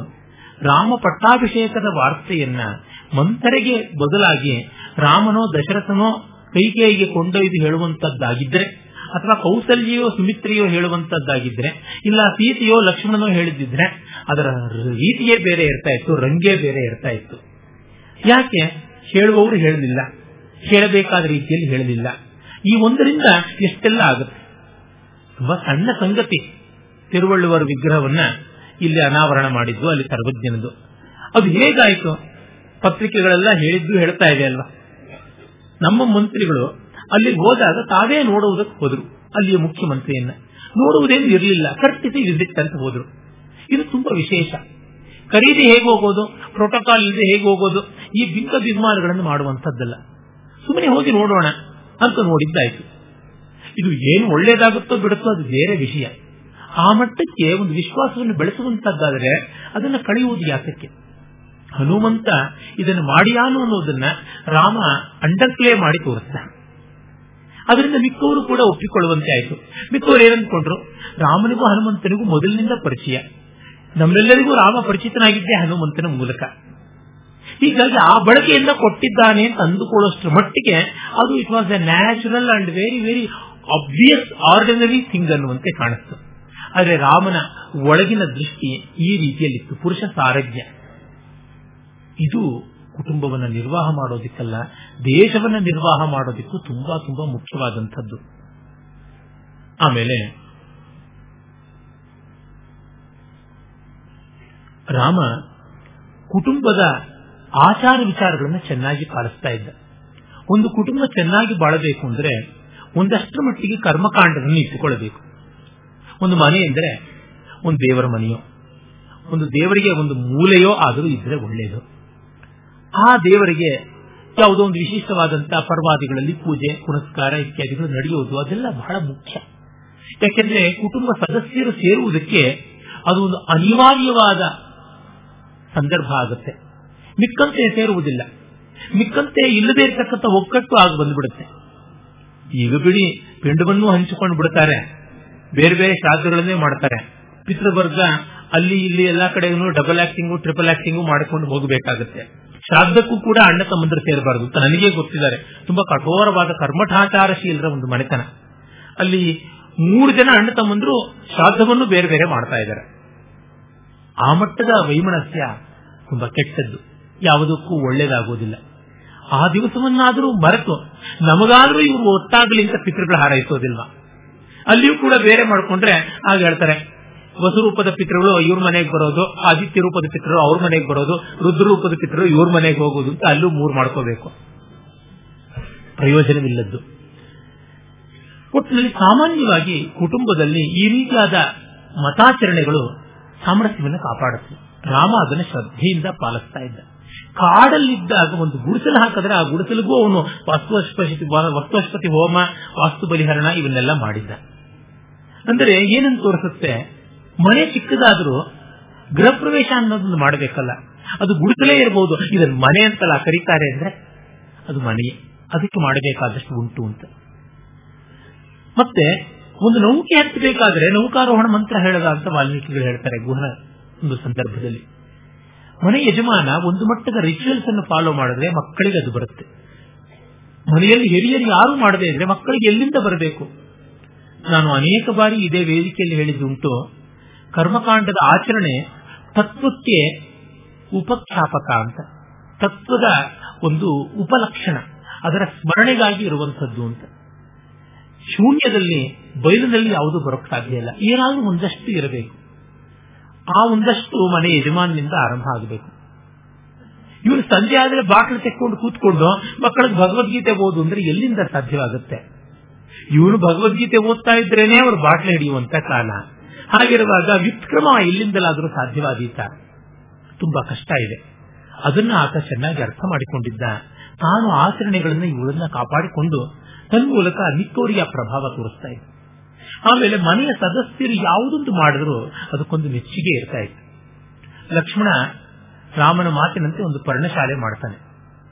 ಪರ್ಣಶಾಲೆ ಮಾಡಿದಾಗ ರಾಮ ಎಷ್ಟು ಸಂತೋಷ ಪಡ್ತಾನೆ ಅಂದ್ರೆ, ನನಗೆ ತಂದೆ ಇಲ್ಲ ಅನ್ನೋ ಕೊರತೆಯನ್ನು ತೀರಿಸಿಬಿಟ್ಟಿದ್ಯಪ್ಪ, ಇಂಥ ತಮ್ಮ ನನಗಿದ್ರೆ ಇನ್ನೇನಾಗಬೇಕಾಗಿದೆ ಅಂತಂತಾನೆ. ಭರತನ ಬಗ್ಗೆ ಅಂತೂ ಪ್ರತಿಮಾ ನಾಟಕದಲ್ಲಿ ಭಾಸ ರಾಮನ ಮೂಲಕ ಎಣಿಸ್ತಾನೆ, ಬಹಳ ಕಾಲದಿಂದ ನಾನು ಕಷ್ಟಪಟ್ಟು ಸಂಪಾದಿಸಿದ ಕೀರ್ತಿ ಅಂತ ಯಾವುದಿದೆ ಪಿತೃವಾಕ್ಯ ಪರಿಪಾಲನೆ, ಅದನ್ನು ಇನ್ನು ಭ್ರಾತೃವಾತ್ಸಲ್ಯದ ಭ್ರಾತೃ ಗೌರವದ ಈ ಒಂದು ಪಾದುಕಾಗ್ರಹಣದ ಮೂಲಕ ಅಷ್ಟನ್ನು ಸೂರೆ ಮಾಡಿಬಿಟ್ಟೆ. ಸುಚಿರೇಣ ಅರ್ಜಿತಂ ಯಶಃ, ಬಹಳ ಕಾಲದಿಂದ ಸಂಪಾದಿಸಿದ್ದು ಅಚಿರೇಣ ಹಾರಿತು, ಸ್ವಲ್ಪ ಕಾಲದಲ್ಲಿ ನೀನು ತೆಗೆದುಕೊಂಡು ಬಿಟ್ಟಿದೀಯಾ, ನೀನು ನನಗಿಂತ ದೊಡ್ಡವನು ಅಂತಾನೆ. ಅಕ್ನಾಲಜಿಂಗ್ ದ ಕ್ವಾಲಿಟೀಸ್ ಅದು ತುಂಬಾ ತುಂಬಾ ಮುಖ್ಯ. ಅಯ್ಯೋ, ಮನೆ ಮಟ್ಟಿಗೆ ಇದೆಲ್ಲ ಏನ್ರಿ ಹೇಳುವಂತಹದ್ದು ಅಂತ ಮನೆಯಲ್ಲಿಯೇ ಹೇಳಬೇಕು. ಹೊರಗಡೆ ಹೇಳದೇ ಇದ್ರು ಯಾರಿಗೆ ಯಾರೇನು ಕೊನೆಗಾಲದವರೆಗೂ ಬಾಧ್ಯರಲ್ಲ, ಮನೆಯಲ್ಲಿ ಕೊನೆವರೆಗೂ ಅವರು ಬಾಧ್ಯರಾಗಿರೋದ್ರಿಂದ ಹೇಳಬೇಕು. ಇದು ಮತ್ತೆ ಹೆಂಡತಿ ಹಾಕಿದ ಉಪ್ಪಿನಕಾಯಿ ರುಚಿಯಾಗಿದೆ ಎನ್ನುವುದರಿಂದ ಮೊದಲುಗೊಂಡು ಮಗಳ ಹೆಣದಂತಹ ಸ್ವೆಟರ್ ಚೆನ್ನಾಗಿದೆ ಅನ್ನೋವರೆಗೂ ಹೇಳ್ತಾ ಇರಬೇಕು. ಆದರೆ ಅದು ಕೃತಕವಾಗುವಂತೆ ಅಲ್ಲ, ಒಂದು ಸಂದರ್ಭ ಬಂದಾಗ ಸಹಜ ಸುಂದರವಾಗಿ ಬರಬೇಕು. ಕೃತಕವಾದಾಗ ಏನು ಪ್ರಯೋಜನವಾಗೋದಿಲ್ಲ. ಅದಕ್ಕೋಸ್ಕರ ಒಂದು ಗ್ರೀಟಿಂಗ್ ತಯಾರು ಮಾಡಿ ಕೊಡ್ತೀನಿ ಅಂತಂದ್ರೆ ಅಲ್ಲ, ತಕ್ಷಣ ಭಾವಸ್ಫೂರ್ತಿಯಿಂದ ಬರಬೇಕು, ಆವಾಗ ಚೆನ್ನಾಗಿರುತ್ತೆ. ಬೇರೊಂದು ಕಡೆ ಇದ್ದಾಗ ಗ್ರೀಟಿಂಗು ಪ್ರಯೋಜನಕ್ಕೆ ಬರಬಹುದು, ಇಲ್ಲ ಅಂತ ನಾನು ಹೇಳೋದಿಲ್ಲ.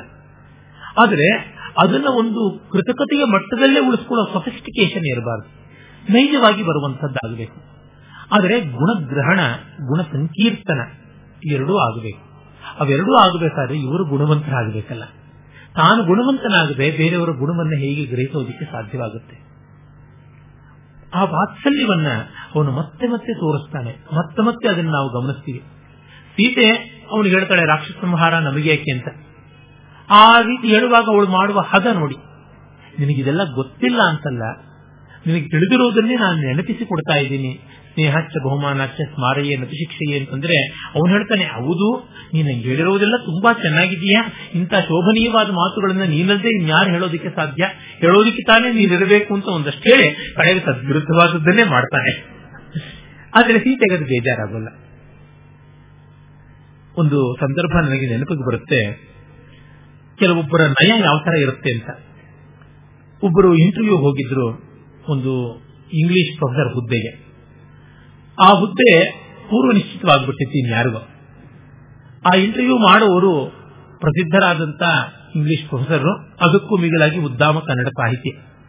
ಅವರು ಇಂಟರ್ವ್ಯೂ ಬೋರ್ಡ್ ಅಲ್ಲಿದ್ರು. ಆದರೆ ಈ ಇಂಟರ್ವ್ಯೂಗೆ ಹೋದವರು ನನ್ನ ಪರಿಚಿತರು ಸೆಲೆಕ್ಟ್ ಆಗಲಿಲ್ಲ, ಅದು ಇನ್ಯಾರಿಗೂ ಬಂತು. ಆದರೆ ಅವರು ಬೇಜಾರು ಪಟ್ಟುಕೊಂಡಂತೆ ಕಾಣಲಿಲ್ಲ. ಯಾಕೆಂದ್ರೆ ನೋಡಿ, ಅವರು ಎಷ್ಟು ಚೆನ್ನಾಗಿ ಇಂಟರ್ವ್ಯೂ ಕಂಡಕ್ಟ್ ಮಾಡಿದ್ರು. ನನ್ನ ಸಬ್ಜೆಕ್ಟ್ ಅಲ್ಲ ಅವ್ರದ್ದು, ನಾನ್ ಲಿಂಗ್ವಿಸ್ಟಿಕ್ಸ್ ನೋಡು, ಅವ್ರದ್ದು ಕ್ರಿಟಿಸಿಸಮ್. ಆದರೆ ನನ್ನ ಸಬ್ಜೆಕ್ಟಿನಲ್ಲಿ ಆ ದಿವಸಕ್ಕಿಂತ ಒಂಚೂರು ಪಾರು ಓದ್ಕೊಂಡು ಬಂದು ಕುತೂಹಲದಿಂದ ಆ ವಿಷಯಗಳನ್ನು ಕೇಳಿದ್ರು. ಕಡೆಗೆ ಇದು ಪೂರ್ವ ನಿಶ್ಚಿತ ಅನ್ನುವ ಸೂಚನೆಯನ್ನು ಕೊಟ್ಟರು. ಸೂಚನೆಯನ್ನು ಕೊಟ್ಟಿತ್ತು, ನನಗೆ ಬೇಸರವಾಗದಂತೆ ಇತ್ತು, ಅಷ್ಟು ಚೆನ್ನಾಗಿತ್ತು. ಅವ್ರ ಜೊತೆ ಚೆನ್ನಾಗಿ ಮಾತಾಡಿ ಬಂದಂತಹ ಖುಷಿ ಆಯಿತು ನನಗೆ. ಇನ್ನೊಂದು ಕಡೆ ನಾನಿದ್ದೀನಿ ಪ್ರೊಫೆಸರ್ ಆಗಿ, ನನಗೇನು ದೊಡ್ಡ ನಷ್ಟ ಅಲ್ಲ. ಆದರೆ ಅವ್ರು ಕಂಡಕ್ಟ್ ಮಾಡಿದ ರೀತಿ ನಂಗೆ ತುಂಬಾ ಇಷ್ಟವಾಯಿತು ಅಂತ. ಇದನ್ನ ತಪ್ಪು ದೌರ್ತ್ಯ ಅಂತ ಏನು ಬೇಕಾದ್ರೆ ಹೇಳಿ, ಅದು ಬೇರೆ ವಿಷಯ.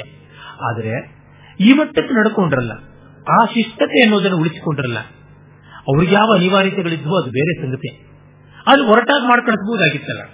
ಇವರೇನು ಕೋರ್ಟು ಕಚೇರಿಗೆ ತಿರುಗುವಂತ ಸಾಮರ್ಥ್ಯವಂತರು ಅಲ್ಲ, ಆ ಬಗ್ಗೆ ಮನಸ್ಸಿರುವವರು ಅಲ್ಲ, ಇವರು ನನಗೆ ಅನ್ಯಾಯ ಮಾಡುವಂತ ಬೀದಿ ಬೀದಿ ಹೇಳ್ಕೊಂಡು ತಿರುಗ್ತಕ್ಕಂಥ ಹರಕುಬಾಯಿಯವರು ಅಲ್ಲ.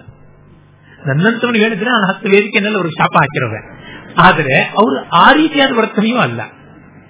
ಇಲ್ಲಿ ನೋಡಿದ್ರೆ ನಮಗೆ ಗೊತ್ತಾಗುತ್ತೆ ಎಷ್ಟು ಸೂಕ್ಷ್ಮ ಸ್ವಾರಸ್ಯ ಇರುವಂಥದ್ದು ಅಂತ.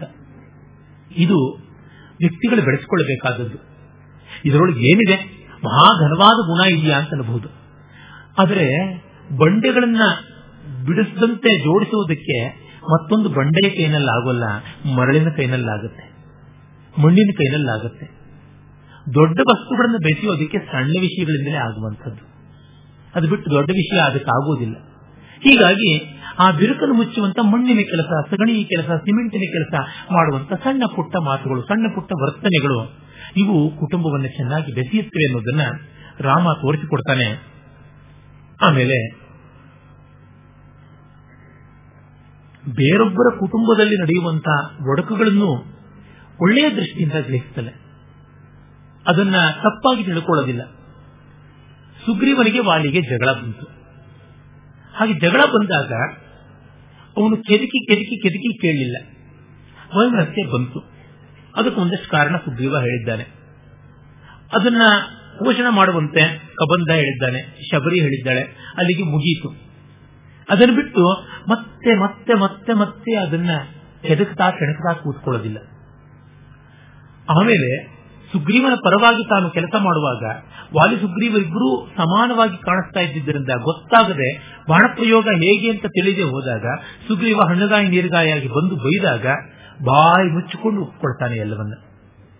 ಮುಂದೆ ಹೇಳ್ತಾನೆ, ಸಾದೃಶ್ಯದಿಂದ ನನಗೆ ಗೊತ್ತಾಗಲಿಲ್ಲ ಅಂತ ಹೇಳ್ತಾನೆ. ಆಮೇಲೆ ತೀರ್ಮಾನ ಮಾಡಿಕೊಂಡು ಗಜಪುಷ್ಪಿ ಮಾಲೆ ಹಾಕಿಸಿ ಕಡೆಗೆ ವಾಲಿಯನ್ನ ಕೊಲ್ತಾನಲ್ಲ.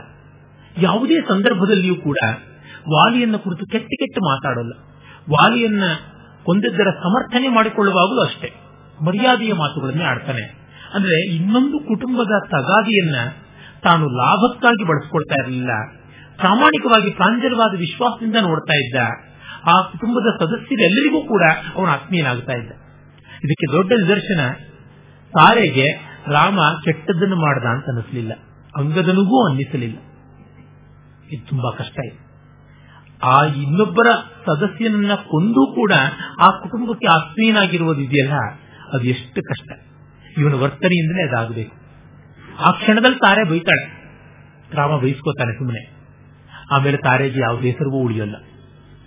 ಅವಳಿಗೆ ಗೊತ್ತಾಗುತ್ತೆ ರಾಮ ಮಾಡಿದ್ದು ಒಳ್ಳೇದಾಯ್ತು ಅಂತ. ಆ ಸೂಚನೆ ನಮಗೆ ಅವನು ಸುಗ್ರೀವನ ಕೈ ಹಿಡಿದು ಮತ್ತೆ ಹನುಮಂತ ಹಾಗೂ ಲಕ್ಷ್ಮಣ ರಾಮನ ಎಚ್ಚರಿಕೆಯನ್ನು ಹೇಳೋದಿಕ್ಕೆ ಹೋದಾಗ ಅವಳು ಕುಡಿದು ತತ್ತರಿಸಿ ತೂರಾಡಿಕೊಂಡು ಬರುವುದರೊಳಗೇನೆ ಗೊತ್ತಾಗ್ಬಿಡುತ್ತೆ.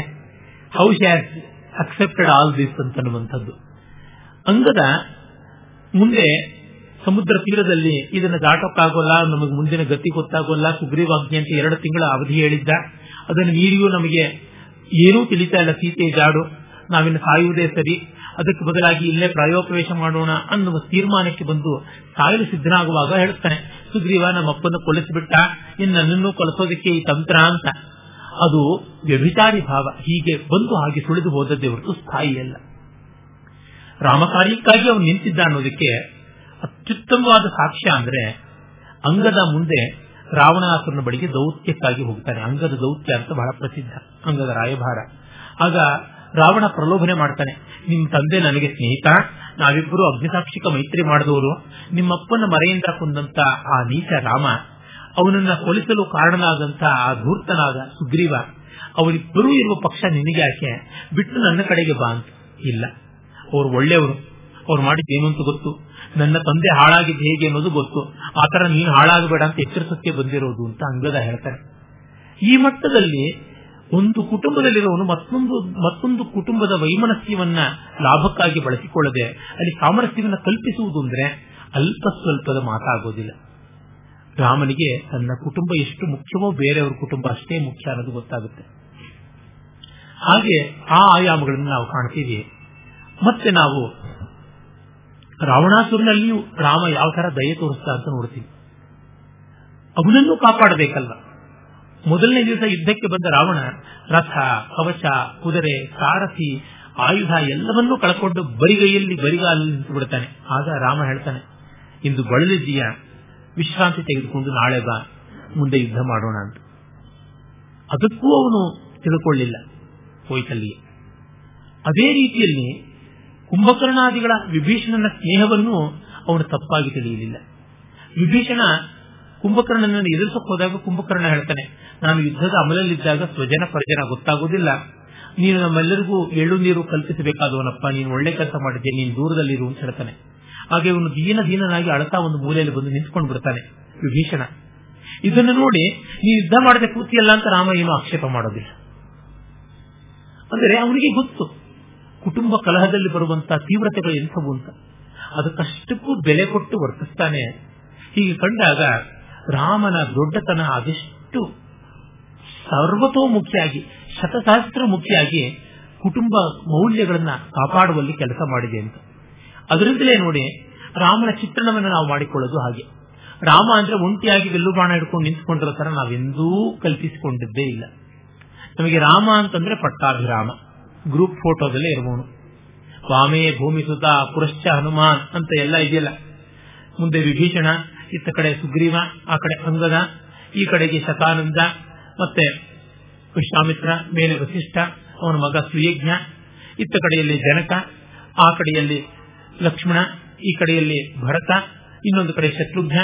ಲಕ್ಷ್ಮಣ ಮತ್ತು ಶತ್ರುಘ್ನರು ಚಾಮರ ಬೀಸ್ತಾ ಇದ್ರೆ, ಭರತ ಶ್ವೇತ ಛತ್ರವನ್ನು ಹಿಡಿದಿದ್ದಾನೆ, ಹನುಮಂತ ಪಾದಸೇವೆಯನ್ನು ಮಾಡ್ತಾ ಇದ್ದಾನೆ, ಎಡಗಡೆಯಲ್ಲಿ ಸೀತೆ ಕೂತಿದ್ದಾಳೆ, ಅತ್ತ ಕಡೆ ಅಂತಃಪುರದ ಕಟಾಂಜನದಿಂದ ತಾಯಂದ್ರ ಮೂವರು ನೋಡಿ ಆಶೀರ್ವಾದ ಮಾಡ್ತಾ ಇದ್ದಾರೆ, ಇತ್ತ ಕಡೆಗೆ ಮೂರು ಜನ ಮಾಂಡವಿ, ಶ್ರುತಿಕೀರ್ತಿ, ಊರ್ಮಿಳೆ ಆರತಿ ತಟ್ಟೆ ಹಿಡಿದಿದ್ದಾರೆ, ಮುಂದೆ ಎಲ್ಲ ಪ್ರಜಾನೀಕ. ಈ ಗ್ರೂಪ್ ಫೋಟೋನೇ ನಮ್ಮ ಕಲ್ಪನೆ ಬರುವುದು. ಇಂಗ್ಲಿಷ್ ಸಿನಿಮಾಗಳಲ್ಲಿ ಯಾವತ್ತೂ ಗ್ರೂಪ್ ಫೋಟೋ ಇರೋಲ್ಲ. ನಮ್ಮ ದೇಶದ ಸಿನಿಮಾಗಳಲ್ಲಿಯೇ ಗ್ರೂಪ್ ಫೋಟೋ, ಕಡೆಯಲ್ಲಿ ಶುಭಮ್ ಅಂತ ಬರುವಂಥದ್ದು. ಅಂದ್ರೆ ರಾಮ ಆ ಒಂದು ಕೌಟುಂಬಿಕ ಆಯಾಮನ್ನ ತನ್ನ ಇಡೀ ವರ್ತನೆಯಲ್ಲಿ ಮಾತ್ರ ಬರದೆ ವಾಲ್ಮೀಕಿ ರಾಮಾಯಣದಲ್ಲಿ ಕೂಡ ಕಲ್ಪಿಸಿರುವಂತಹದ್ದನ್ನು ಕಾಣ್ತೀವಿ.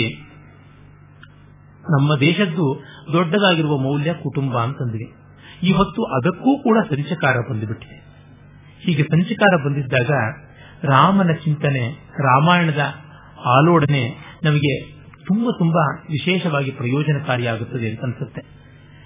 ರಾಮನಾಗಲಿ, ಶಿವನಾಗಲಿ, ಕೃಷ್ಣನಾಗಲಿ, ಇವರಲ್ಲಿ ಸಾಮಾನ್ಯವಾಗಿ ಕಾಣುವಂತಹ ಧಾತು ಏನಂದ್ರೆ ನಿಸ್ಪೃಹರು ಜ್ಞಾನಿಗಳು ಆಗಿದ್ದವರು. ನಿಸ್ಪೃಹನು ಜ್ಞಾನಿಯು ಬಲಶಾಲಿಯೂ ಆದವನು. ಏನು ಮಾಡಿದ್ರೂ ತಪ್ಪಿಲ್ಲ, ಮಾಡಿದ್ದೆಲ್ಲ ಸರಿ. ಶಿವನಾದರೂ ಅಷ್ಟೇ ನಿಸ್ಪೃಹ, ಯಾವ ಸ್ವಾರ್ಥವೂ ಇಲ್ಲ, ನಿಸ್ವಾರ್ಥಿಯಾದ ಸಶಕ್ತ ಜ್ಞಾನಿ ಅವನಿದ್ದಾನೆ. ಬಾಹು ಬುದ್ಧಿಬಲ ಎರಡೂ ಇರತಕ್ಕಂಥ ಜ್ಞಾನಿ ಏನು ಮಾಡಿದ್ರೂ ಸರಿ ಎನ್ನುವುದನ್ನು ತೋರ್ಪಡಿಸುವಂತಿದೆ.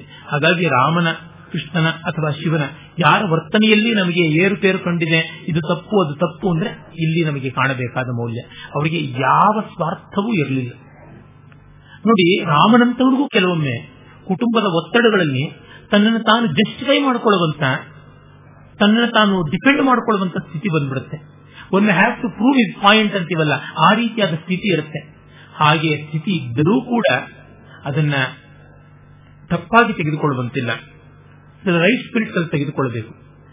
ಕೇಳ್ತಾಳೆ, ನೀನಿಷ್ಟು ಅನುಮಾನಿಸ್ತಾ ಇದೆಯಲ್ಲ ವನವಾಸಕ್ಕೆ ಅನ್ನುವಂತಹ ಮಾತನ್ನ ಆಡ್ತಾಳೆ ಕೈಕೇಯಿ. ಕಾರಣ, ಅವನು ತಂದೆಯ ಮೂರ್ಛೆ ಜಾಗೃತವಾಗಲಿ ಮತ್ತೆ ಸ್ವಲ್ಪ ಸನ್ನಿವೇಶ ತಿಳಿಯಾಗಲಿ ಅಂತೆಲ್ಲ ಕಾಯ್ತಿರ್ತಾನೆ. ಅದನ್ನು ತಪ್ಪಾಗಿ ತಿಳ್ಕೊಳ್ತಾಳೆ, ಇವನು ರಾಜ್ಯಲೋಭಿಯಾಗಿದ್ದಾನೆ ಅಂತ ಕೈಕೇಯಿ. ಆಗ ರಾಮ ಸ್ಪಷ್ಟವಾಗಿ ಹೇಳ್ತಾನೆ, ಅಹಂ ಅರ್ಥಪರೋ ದೇವಿ ಲೋಕಮಹಸ್ತು ಮುತ್ಸಹೆ ವಿದ್ಧಿಮಾಂ ಋಷಿಸ್ತುಲ್ಯಂ ಕೇವಲಂ ಧರ್ಮಮಾಸ್ಥಿತಂ. ನಾನು ದುಡ್ಡು ಕಾಸಿಗೆ ಮರಳಾಗುವ ಮನುಷ್ಯ ಅಲ್ಲಮ್ಮ, ನಾನು ಧರ್ಮಕ್ಕೇ ನೆಲೆಂತವನು, ಋಷಿಗಳ ಸಮಾನ ಅಂತ ನನ್ನ ತಿಳುಕು ಅನ್ನುವ ಮಾತನ್ನು ಹೇಳ್ತಾನೆ. ಹಾಗೆಯೇ ಇವನು ಹಿಂದೆ ಹದಿನಾಲ್ಕು ವರ್ಷದ ಜೀವನಕ್ಕೆ, ಸುಖ ಜೀವನಕ್ಕೆ ಬೇಕಾಗಿರುವ ಎಲ್ಲ ಸಾಮಗ್ರಿಯೂ ಹೋಗಲಿ, ಎಲ್ಲ ಸಂಭಾರವೂ ಹೋಗಲಿ ಅಂತ ದಶರಥ ಹೇಳಿದ್ರೆ, ಕೇಳ್ತಾಳೆ ಇವನು ಇದೇನು, ಇವನು ಹಿಂದೆ ಎಲ್ಲ ಕಳಿಸಿಬಿಟ್ಟು ನಮ್ಮನ್ನ ಖಾಲಿ ಹೆಂಡದ ಗುರುಡೆ ತರಹ ಏನು ಇಲ್ಲದೆ ಇರುವ ರಾಜ್ಯನ ಉಳಿಸ್ತಿದ್ಯಾ ಅಂತ ಕೈಕೇಯಿ ದಶರಥನ. ಆಗ ರಾಮ ಹೇಳ್ತಾನೆ, ನನಗೆ ಯಾವುದು ಬೇಕಿಲ್ಲ, ಒಂದು ಗುದ್ದಲಿ ಒಂದು ಬುಟ್ಟಿ ಇಷ್ಟೇ ಸಾಕು. ಖನಿತ್ರಂ ಪಿಟಕಂಚೋಬೆ ಸಮಾನೈತ ಸತ್ವರಂ ಅನ್ನುವ ಮಾತನ್ನು ಹೇಳ್ತಾನೆ. ಯಾವ ಒಂದು ಸೀನ್ ಕ್ರಿಯೇಟ್ ಮಾಡುವಂತ ಸಂದರ್ಭ ಬಂದರೂ ಅದನ್ನ ಪ್ರೊಲಾಂಗ್ ಮಾಡೋದಕ್ಕೆ ಇಷ್ಟಪಡೋದಿಲ್ಲ. ನಾರು ಬಟ್ಟೆಯನ್ನು ಉಟ್ಟುಕೊಳ್ಳೋದು ಹೇಗೆ ಅಂತ ಗೊತ್ತಿಲ್ಲದೆ ಬಲೆಯನ್ನು ಕಂಡ ಹೆಣ್ಣು ಜಿಂಕಿಯಂತೆ ಸೀತೆ ಹರಣಿ ಇವಾಗು ರಾಮಿವ ಒದ್ದಾಡ್ತಾ ಇದ್ರೆ ತಾನು ಅವಳ ರೇಷ್ಮೆ ಸೀರೆ ಮೇಲೆ ಅದನ್ನು ಸುತ್ತಿ ಬಾಯಿನ ಹೋಗೋಣ. ಇದು ಗೊತ್ತಿಲ್ಲ ಅಂತ ದೊಡ್ಡ ದುಃಖ, ಮತ್ತೆಲ್ಲರೂ ಅಳುವುದು, ಅದೆಲ್ಲ ಆಗುವುದು ಬೇಡ ಅಂತ. ಹೀಗೆ ವಿಷಮ ಸನ್ನಿವೇಶಗಳನ್ನ ತನ್ನ ಉದಾರತೆಯ ಪ್ರಾಮಾಣಿಕತೆಯ ನಯದಿಂದ ದಾಟಿಸ್ತಾ ಇದ್ದನಲ್ಲ, ಅದು ಬಹಳ ಬಹಳ ದೊಡ್ಡದು. ಇಂತಹ ಮಹನೀಯತೆಯ ರಾಮ ಕುಟುಂಬ ಸಾಮರಸ್ಯವಾಗಿ ನಿಂತಿರೋದ್ರೊಳಗೆ ಯಾವ ಆಶ್ಚರ್ಯವೂ ಇಲ್ಲ. ಆದರೆ ಇವನ ಕೌಟುಂಬಿಕ ಸಾಮರಸ್ಯ ರಾಷ್ಟ್ರ ಜೀವನಕ್ಕೂ ಪಥ್ಯವಾಗಿತ್ತು. ಮತ್ತು ಈ ಕೌಟುಂಬಿಕ ಸಾಮರಸ್ಯದ ಮೂಲ ಕೇಂದ್ರ ವ್ಯಕ್ತಿತ್ವದ ನೈರ್ಮಲ್ಯದಲ್ಲಿ, ವ್ಯಕ್ತಿತ್ವದ ನೈರ್ಭರ್ಯದಲ್ಲಿ, ತುಂಬುತನದಲ್ಲಿ ಇತ್ತು ಅಂತ ಗೊತ್ತಾಗುತ್ತೆ. ಹೀಗೆ ಮುಂದಿನ ಕೃಷ್ಣ, ಮೊದಲಿನ ಶಿವ, ಇವರಿಬ್ಬರಿಗೆ ಸೇತುಭೂತವಾಗಿರ್ತಕ್ಕಂಥವನು ಶ್ರೀರಾಮಚಂದ್ರ. ನಾಡದ್ದು ಗುರುವಾರ ಕೃಷ್ಣನ ಬಗೆಗೆ ನೋಡೋಣ. ನಮಸ್ಕಾರ.